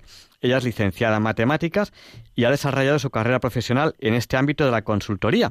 Ella fundó Data Hack hace poco tiempo, hace tres años, que nació como una escuela de formación. O sea que, mmm, si usted quiere aprender Big Data, pues quizá pueda ser una, una, una buena idea, ¿no? El Big Data, ya todas las profesiones van a tener que tener algo de Big Data dentro de poco. Incluso cuando uno estudia ingeniería, medicina, pues acabará estudiando algo, algo de Big Data dentro de, dentro de muy poco. Y también está en la analítica, en la analítica de datos. Y bueno, pues ha desarrollado también su carrera profesional en la consultoría y proyectos de, de, de innovación. Bueno, pues Lourdes, para terminar un poco la entrevista, no sé si quiere comentarnos algo más. Yo sí que le voy a pedir, porque la radio es así, no todos los oyentes han escuchado la entrevista entera, ¿cómo podemos resumir la, la entrevista de hoy?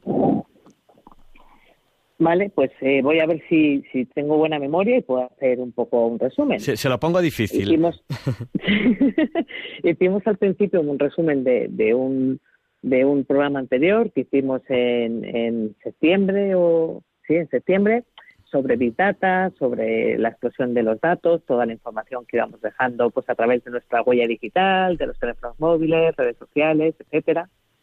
Y luego hemos comentado un poco dos cosas. Si los datos, si quién tiene nuestros datos y si son seguros, y si hay, cuáles eran los usos más éticos y menos éticos, ¿no?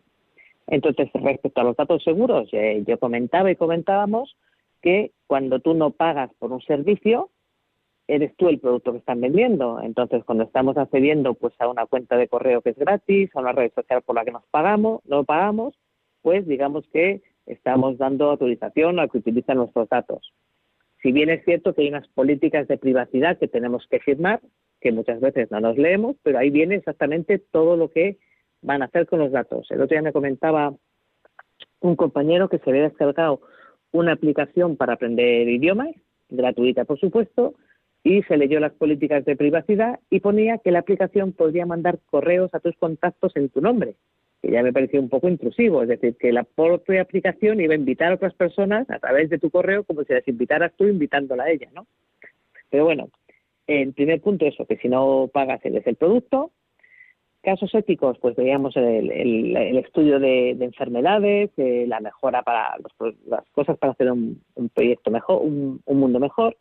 Casos poco o casos éticos incluso cuando pues algún operador de, de telefonía vende datos anonimizados o cuando algún banco vende datos anonimizados sobre a lo mejor eh, pagos que se han hecho con tarjetas pero que en ningún caso se puede saber que somos nosotros si van en un grupo mucho más grande o de por dónde nos movemos con, con a través de nuestro teléfono móvil.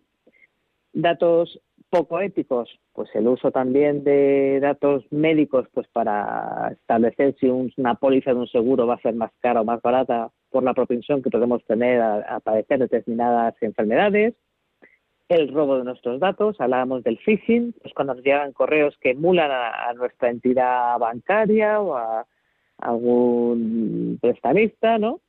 Eh, o cuando realmente eh, cogen nuestra, intentan captar nuestra identidad pues para para hacer para, para para poder utilizar nuestros datos y, y robarnos cosas, ¿no? Entonces dábamos también una serie de consejos a a, no, a nuestros oyentes, que es lo primero, eh, no hacer caso de ninguno de estos correos y de estos mensajes, denunciarlos, para ello eh, mirar cuál es el de quién es eh, quién nos ha enviado el correo y asegurarnos que es una cuenta buena y en cualquier caso informar a nuestro banco si es un tema de de banca o marcarlo como spam. O hay también cuentas de correo pues de la policía, de la Guardia Civil, que se les puede enviar estos correos de uso fraudulento. Hablábamos también de pues poder apuntarnos a una lista Robinson si no deseamos, aunque esto no tiene mucho que ver exactamente con la privacidad, bueno, con la privacidad sí, ¿no? Si no queremos recibir ofertas por teléfono, pues apuntarnos a esta lista Robinson para que no nos contacten ofreciéndonos eh, productos y servicios. Y luego, pues, leernos alguna vez o estar pendientes de las políticas de privacidad de aquellos servicios que estamos utilizando de manera gratuita, pues redes sociales, correo, etcétera. Pues muchísimas gracias, Lourdes, y muchas gracias por habernos dedicado su tiempo. Hasta, hasta esta hora, hasta la una y dieciocho minutos, le dejamos ya que, que vaya recogiendo y que, y, que, y que vaya a dormir. A menos de que quiera quedarse con nosotros, porque tenemos ahora secciones muy interesantes, como Leonardo Daimiel Pérez de Madrid, que nos va a presentar la sección Pensar y Sentir, o Luis Antequera, que nos va a explicar por qué hoy no es un día cualquiera, una sección de, de efemérides. Pues muchas gracias, Lourdes. Buenas noches. Gracias a vosotros. Buenas noches y, por supuesto, me quedaré escuchando. Gracias. Buenas noches. Y, y muchas gracias a todos los oyentes que han participado con nosotros en el programa, en la entrevista. Pues gracias a María, a Antonio, a Sofía, a Enrique, a Jerónimo, a Sara, a Ángeles y muchos otros que ahora mismo pues, eh, pues no tengo aquí, aquí delante el nombre. Y Leonardo Daimiel Pérez de Madrid nos presenta la sección Pensar y Sentir.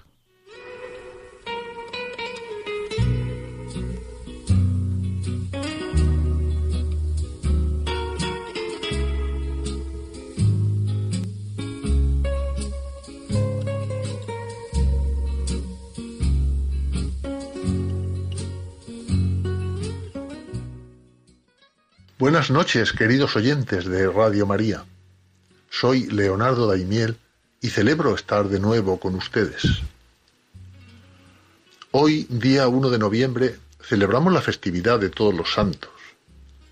Y mañana, la conmemoración complementaria dedicada a los difuntos.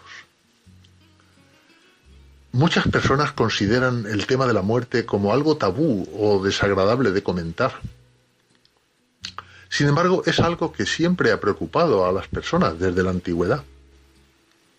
Hay muchas creencias al respecto, a través de las cuales se ha pretendido dar sentido tanto a nuestra existencia como a la ineludible certeza de su final. De hecho, es un tema recurrente para la filosofía, la ciencia, la religión, el arte y tantas otras manifestaciones humanas. Y esto en todos los países y en todos los tiempos. Hoy les voy a leer para pensar y sentir algunas frases cuyos autores son personas muy diversas, tales como escritores, médicos, artistas y filósofos, entre otros. Al final de cada una iré diciendo el nombre de su autor y también la actividad por la que es más conocido, seguida de la fecha de su fallecimiento. Empezamos. La persona que no percibe el drama de su propio fin no está en la normalidad, sino en la patología, y tendría que tenderse en la camilla y dejarse curar. Carl Gustav Jung, psiquiatra y ensayista suizo, mil novecientos sesenta y uno. La muerte es algo que no debemos temer, porque mientras somos, la muerte no es. Y cuando la muerte es, nosotros no somos. Antonio Machado, poeta español, mil novecientos treinta y nueve. Así como una jornada bien empleada produce un dulce sueño, así una vida bien usada produce una dulce muerte. Leonardo da Vinci, polímata italiano, mil quinientos diecinueve. Cuando la muerte se precipita sobre alguien, la parte mortal se extingue, pero el principio inmortal se retira y se aleja sano y salvo. Platón, filósofo griego, trescientos cuarenta y siete antes de Cristo. La muerte solo tiene importancia en la medida en que nos hace reflexionar sobre el valor de la vida. André Malraux, escritor y político francés, mil novecientos setenta y seis. El día de tu muerte sucederá que lo que tú posees en este mundo pasará a manos de otra persona, pero lo que tú eres será tuyo para siempre. Henry Van Dyke, escritor norteamericano, mil novecientos treinta y tres. Vivo sin vivir en mí, y tan alta vida espero que muero porque no muero. Santa Teresa de Jesús, carmelita y escritora española, mil quinientos ochenta y dos. Los cobardes mueren muchas veces antes de su verdadera muerte. Los valientes gustan de la muerte una única vez. William Shakespeare, dramaturgo inglés, mil seiscientos dieciséis. Diferentes en la vida, las personas son iguales en la muerte. Lao Tse, filósofo chino, siglo quinto antes de Cristo. Después de todo, la muerte es solo un síntoma de que hubo vida. Mario Benedetti, escritor uruguayo, dos mil nueve. ¿Miedo a la muerte? Uno debe temerle a la vida, no a la muerte. Marlene Dietrich, actriz alemana, mil novecientos veintidós. La pálida muerte lo mismo llama a las cabañas de los humildes que a las torres de los reyes. Horacio, poeta romano, año ocho antes de Cristo. Si quieres soportar la vida, prepárate para la muerte. Sigmund Freud, médico austriaco, mil novecientos treinta y nueve. Si la muerte no fuera el preludio a otra vida, la vida presente sería una burla cruel. Mahatma Gandhi, político indio, mil novecientos cuarenta y ocho. Es más fuerte si es vieja la verde encina. Más bello el sol parece cuando declina. Y esto se infiere porque ama uno la vida cuando se muere. Rosalía de Castro, escritora española, mil ochocientos ochenta y cinco. no habiendo podido nadie remediar la muerte, la miseria y la ignorancia han imaginado, para ser felices, no pensar en absoluto en ella. Blas Pascal, polímata francés, mil seiscientos sesenta y dos. A los muertos no les importa cómo son sus funerales. Las exequias suntuosas sirven para satisfacer la vanidad de los vivos. Eurípides, escritor griego, año cuatrocientos siete antes de Cristo. La muerte es una vida vivida. La vida es una muerte que viene. Jorge Luis Borges, escritor argentino, mil novecientos ochenta y seis. Ama ahora mientras vivas, ya que muerto no lo podrás lograr. William Shakespeare, dramaturgo inglés, mil seiscientos dieciséis. La muerte no nos roba a los seres amados, al contrario, nos los guarda y nos los inmortaliza en el recuerdo. La vida sí que nos los roba muchas veces y definitivamente. François Mauriac, escritor francés, mil novecientos setenta. La muerte para los jóvenes es naufragio, y para los viejos es llegar a puerto. Baltasar Gracián, escritor y jesuita español, mil seiscientos cincuenta y ocho. Bien mirado, el mundo ha dejado de pensar en la muerte. Creer que no vamos a morir nos hace débiles y peores. Arturo Pérez Reverte, escritor español, vive desde mil novecientos cincuenta y uno. La muerte, con la potencia de un rayo de sol, toca el cuerpo y despierta el alma. Robert Browning, escritor inglés, mil ochocientos ochenta y nueve.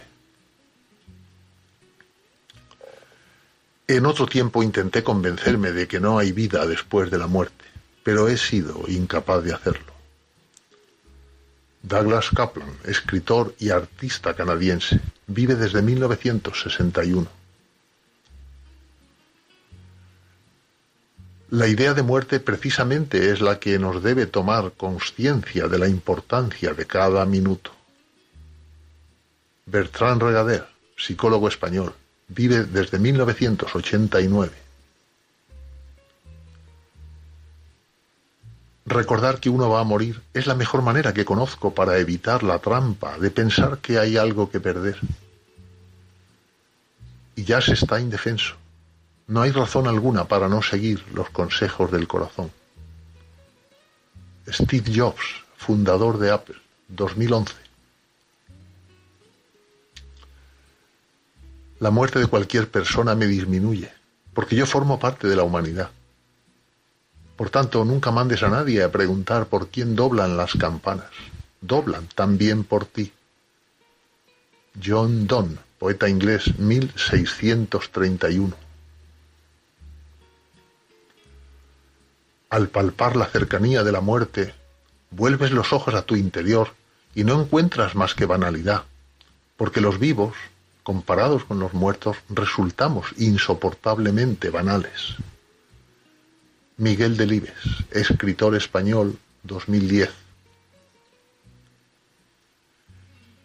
Incierto es el lugar en donde la muerte te espera. Espérala, pues, en todo lugar.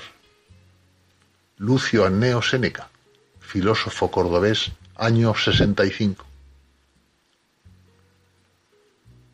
No basta con pensar en la muerte, sino que se debe tenerla siempre presente.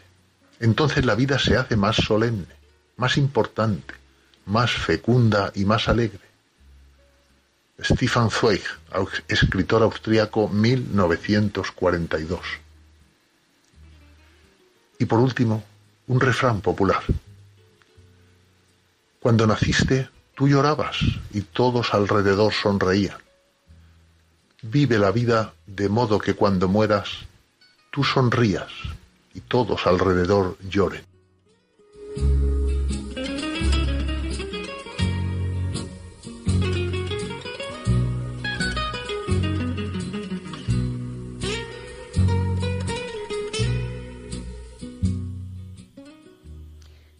Pues muchas gracias, Leonardo, por estas reflexiones sobre la muerte.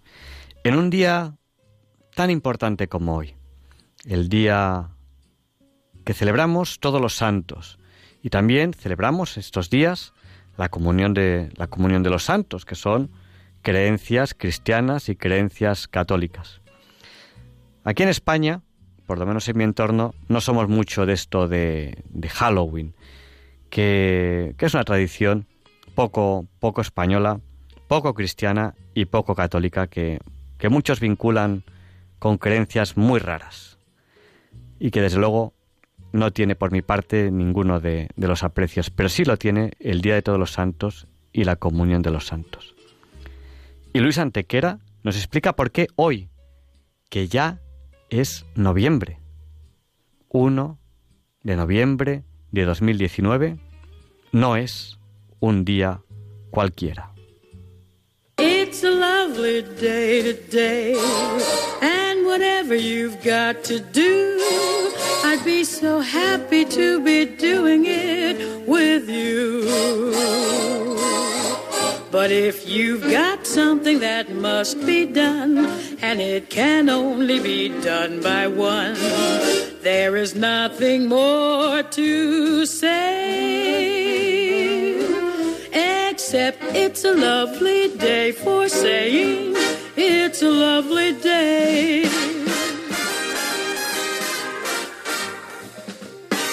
No, Javier Ángel, no, dilectos compañeros de Diálogos con la Ciencia, no, queridísimos oyentes de Radio María. Claro que no es un día cualquiera, ningún día es un día cualquiera, y este uno de noviembre que nos disponemos a comenzar ahora tampoco, porque en fecha tal, pero del año trescientos sesenta y cinco, los alamanes cruzan el río Rin e invaden Francia, obligando al emperador Valentiniano primero a trasladarse a París para defender la Galia.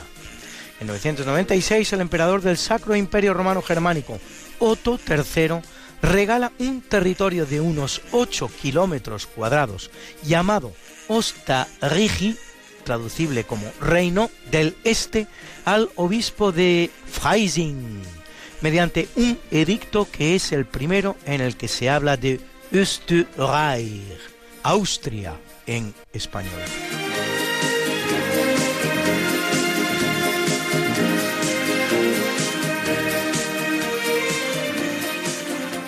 Y es un día propicio a las catástrofes climáticas, porque en mil ciento setenta se produce la Inundación de Todos los Santos de mil ciento setenta, en la que el Mar del Norte supera unas dunas e inunda la ciudad de Utrecht. En mil trescientos cuatro, en la costa alemana del Mar Báltico, se produce la Inundación de Todos los Santos de mil trescientos cuatro, marejada ciclónica que inunda toda la región de Pomerania y mata a doscientas setenta y una personas. Y en mil novecientos cuarenta y seis se produce la Inundación de Todos los Santos de mil cuatrocientos treinta y seis. No se rompían la cabeza poniéndole nombres. Marejada ciclónica que hace desaparecer varias poblaciones de la llamada Bahía Alemana. Y en mil quinientos setenta, en los Países Bajos, tiene lugar la Inundación de Todos los Santos de mil quinientos setenta, que mata a unas veinte mil personas. Que no está de más conocer también las cosas que ocurrían antes del cambio climático.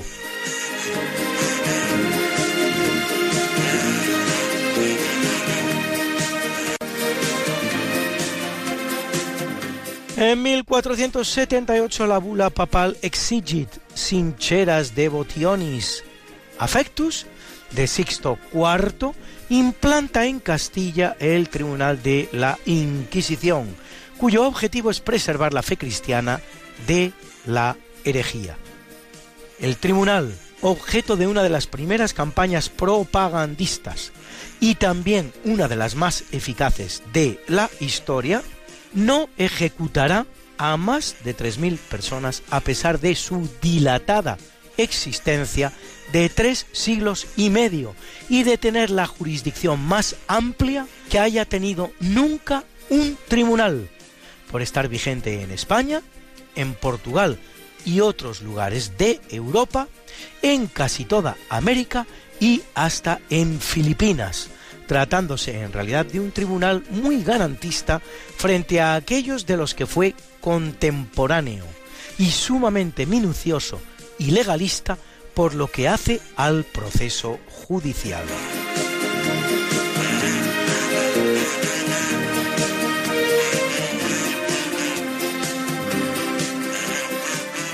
En mil quinientos veinte, Fernando Magallanes, al mando de la flota enviada por la corona española, navega por primera vez el estrecho que lleva su nombre, que une el Atlántico y el Pacífico, dando un paso de gigante para la posterior consumación, dando un paso de gigante para la posterior consumación de la primera vuelta al mundo, efeméride de la que estamos celebrando estos días y durante tres años, los que duró la singladura, su quinto centenario, una de las grandes gestas de la humanidad. Y es un día singular en la carrera literaria de William Shakespeare, pues en mil seiscientos cuatro estrena su Otelo y en mil seiscientos once su La Tempestad. Y en mil setecientos cincuenta y cinco la ciudad de Lisboa es destruida por un seísmo seguido de un maremoto, con el devastador resultado de treinta y dos mil víctimas mortales. El marqués de Pombal acometerá una reforma que le dará en buena medida la forma que tiene al día de hoy.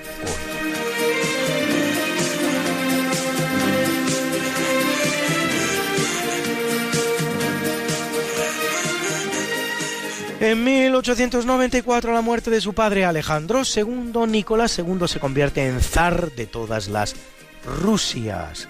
veintiún años después sufrirá la terrible revolución rusa de signo comunista, que aparte de acabar con su vida y la de toda su familia, sumirá a Rusia en setenta enteros años de miseria y tristeza, grande como pocas en la historia.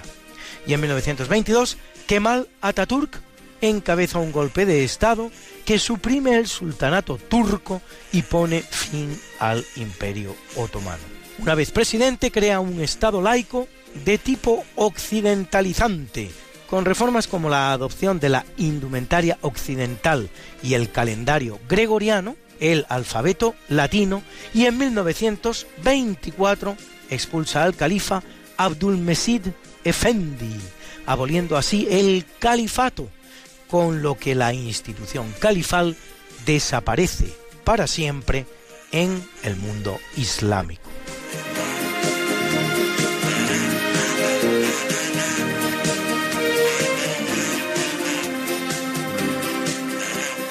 En mil novecientos cincuenta, el Papa Pío doce define el dogma de la Asunción de María, último dogma establecido por la Iglesia Católica y única expresión hasta la fecha de la llamada infalibilidad papal. En mil novecientos cincuenta y dos, en un atolón del Océano Pacífico llamado Enewetak, Estados Unidos explosiona la primera bomba de hidrógeno de la historia. La bomba, de una potencia de diez coma cuatro megatones, para que se hagan ustedes una idea, unas setecientas cincuenta veces superior a la de Hiroshima, convierte en polvo la isla. Tres años después, la Unión Soviética hará lo propio con la bomba erre de ese treinta y siete en el sitio de pruebas de Semipalatinsk, entre Kazajstán y Uzbekistán. Y en mil novecientos cincuenta y cuatro, el Frente de Liberación Nacional Argelino inicia una larga guerra contra Francia, que culminará con la independencia del país en mil novecientos sesenta y dos.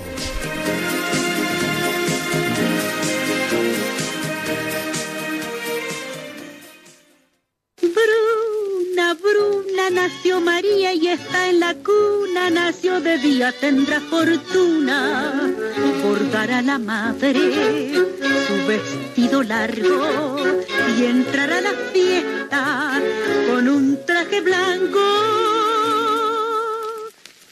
Será la reina cuando María cumpla quince años.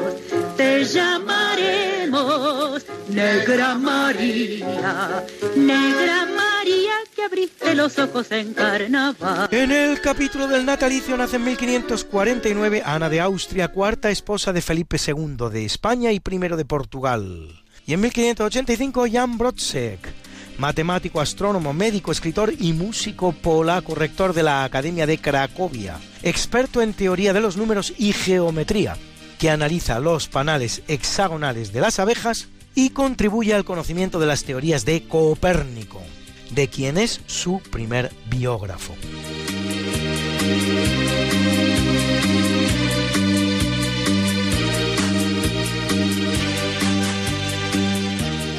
En mil quinientos noventa y seis nace Pietro da Cortona, arquitecto y pintor, máximo exponente del barroco italiano con Bernini y Borromini, autor de la iglesia de San Lucas y Santa Martina o de Santa María della Pace.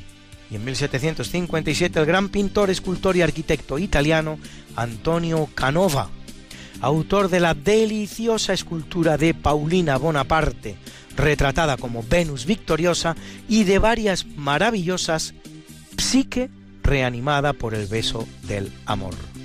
Y en mil ochocientos cuarenta y siete la preciosa soprano canadiense Emma Albani, sin par intérprete de Mozart, Rossini, Donizetti, Bellini y Wagner.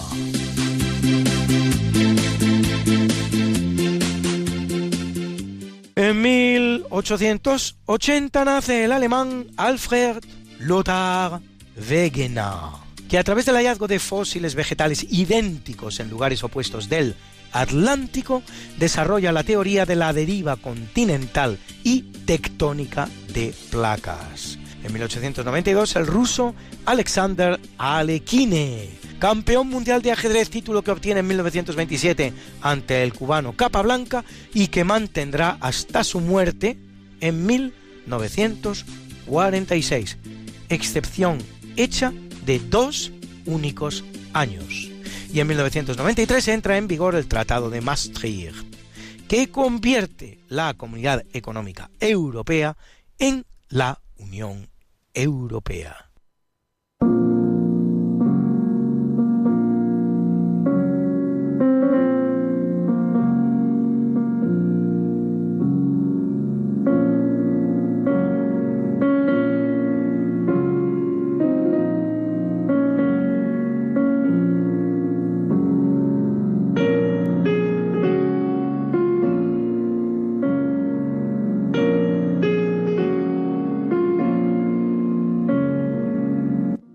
Capítulo del obituario muere en mil quinientos cuarenta y seis el pintor y arquitecto italiano Giulio Romano, autor del Palazzo Te de Mantua, que construye y pinta, y colaborador con Raffaello en la ornamentación del Palacio Apostólico Vaticano.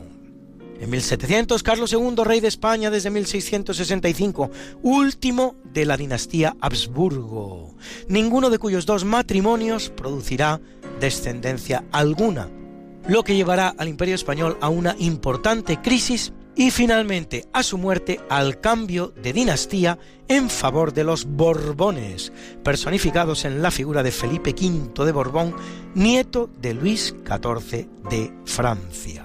En mil novecientos tres, Theodor Mommsen, jurista e historiador alemán, Nobel de Literatura mil novecientos dos por su libro Historia de Roma, obra de referencia por lo que al Imperio Romano se refiere todavía hoy día. Y en mil novecientos cincuenta y seis, Pietro Badoglio, general italiano que en mil novecientos cuarenta y tres es nombrado presidente del gobierno en sustitución de Benito Mussolini y es artífice del cambio de bando de Italia en la Segunda Guerra Mundial para unirse a los aliados.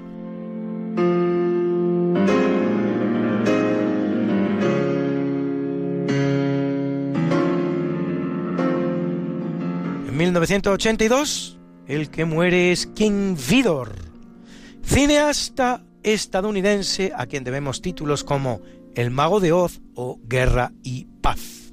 Y en mil novecientos noventa y tres, Severo Ochoa, científico español, Nobel de Medicina mil novecientos cincuenta y nueve por sus trabajos conducentes a la síntesis del ácido ribonucleico, el A R N. En dos mil siete, Paul Tibbets, piloto estadounidense que a bordo del avión Enola Gay, así bautizado por él mismo en honor a su madre, llamada así, arroja la bomba atómica sobre la población civil de Hiroshima, produciendo la muerte a casi doscientas mil personas, más otras doscientas mil que morirán en el plazo de cinco años como producto de la radiación atómica. Siempre declaró no sentir el menor remordimiento. Eso es lo que yo llamo una conciencia a prueba de bombas, a prueba de bombas atómicas.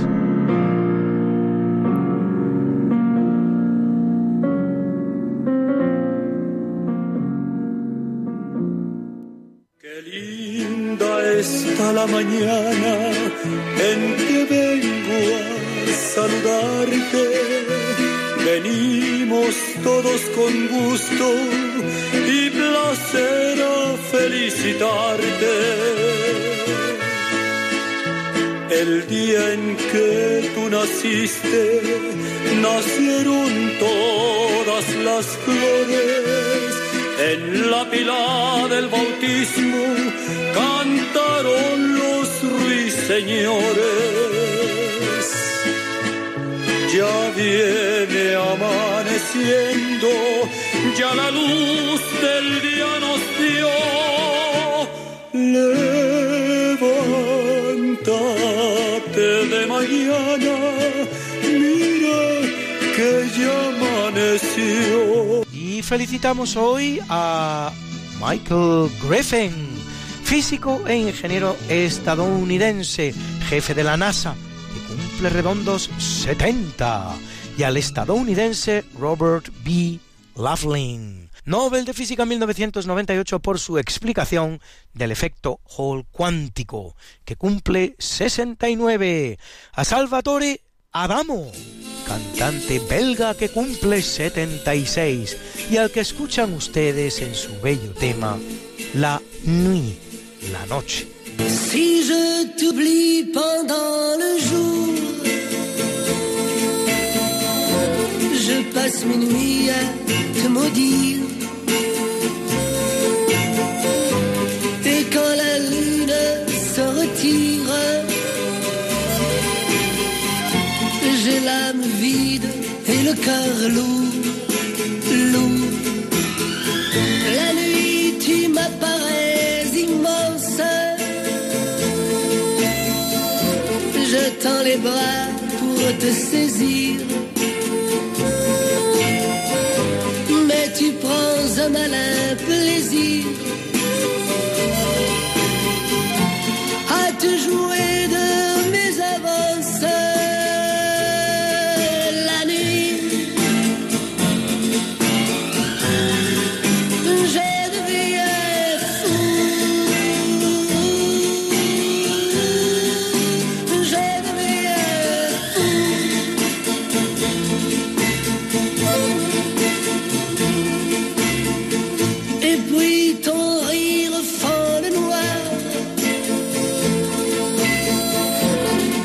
je ne sais plus où chercher.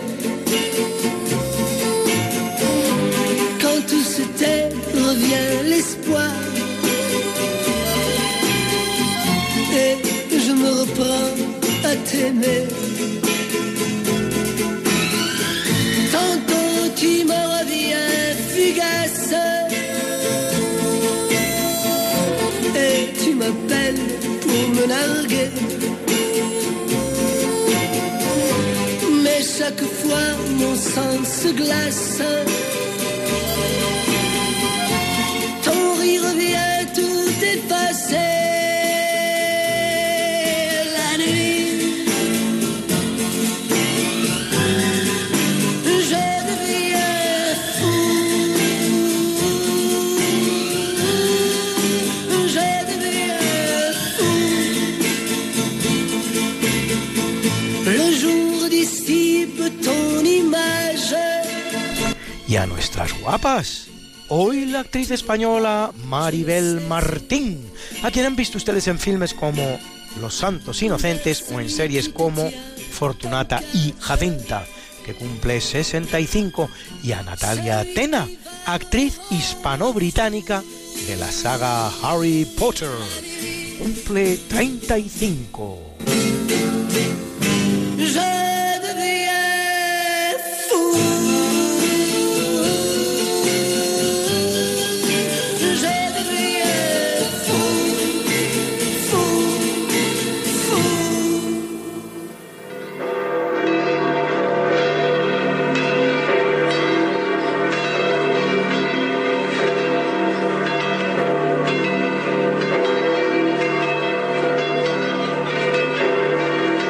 Celebra la Iglesia Católica el día de todos los santos. Todos los santos.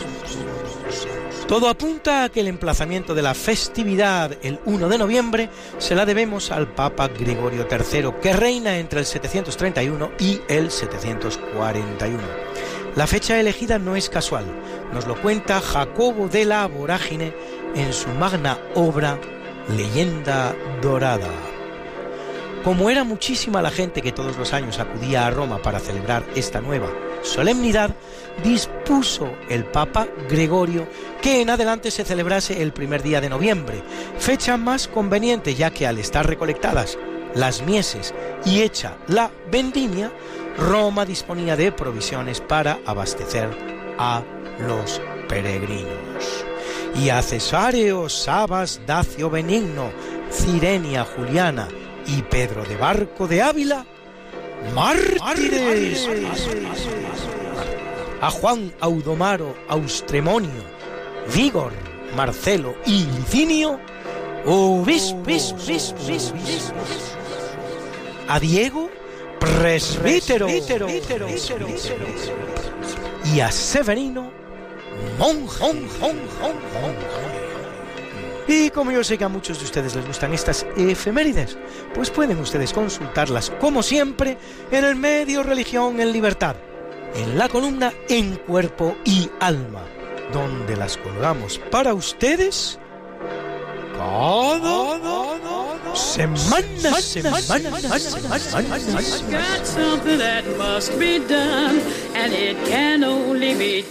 semana. There is nothing more to say, except it's a lovely day for saying it's a lovely day.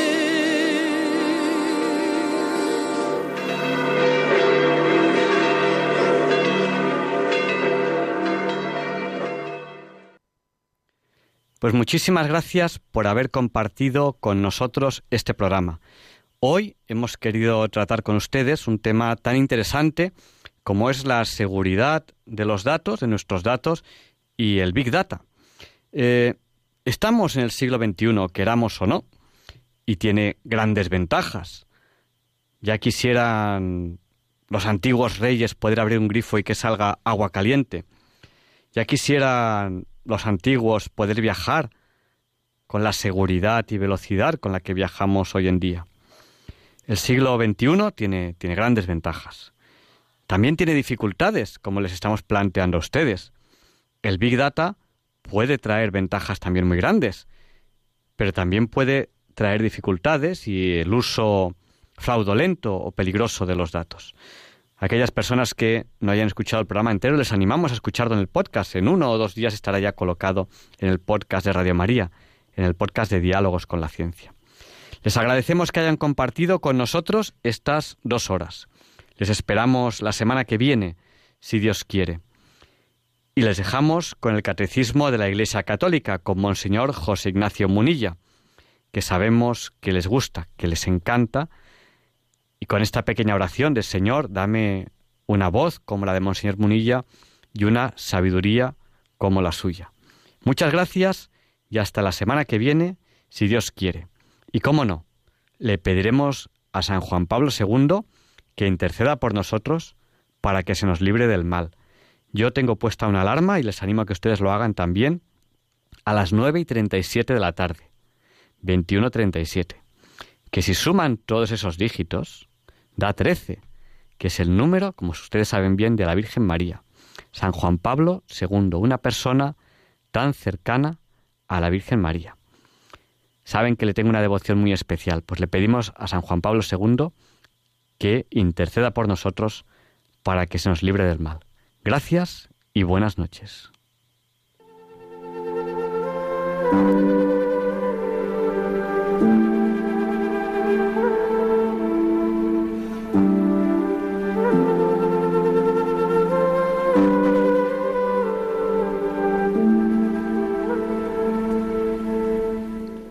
Y así concluye en Radio María el programa Diálogos con la Ciencia, dirigido por Javier Ángel Ramírez.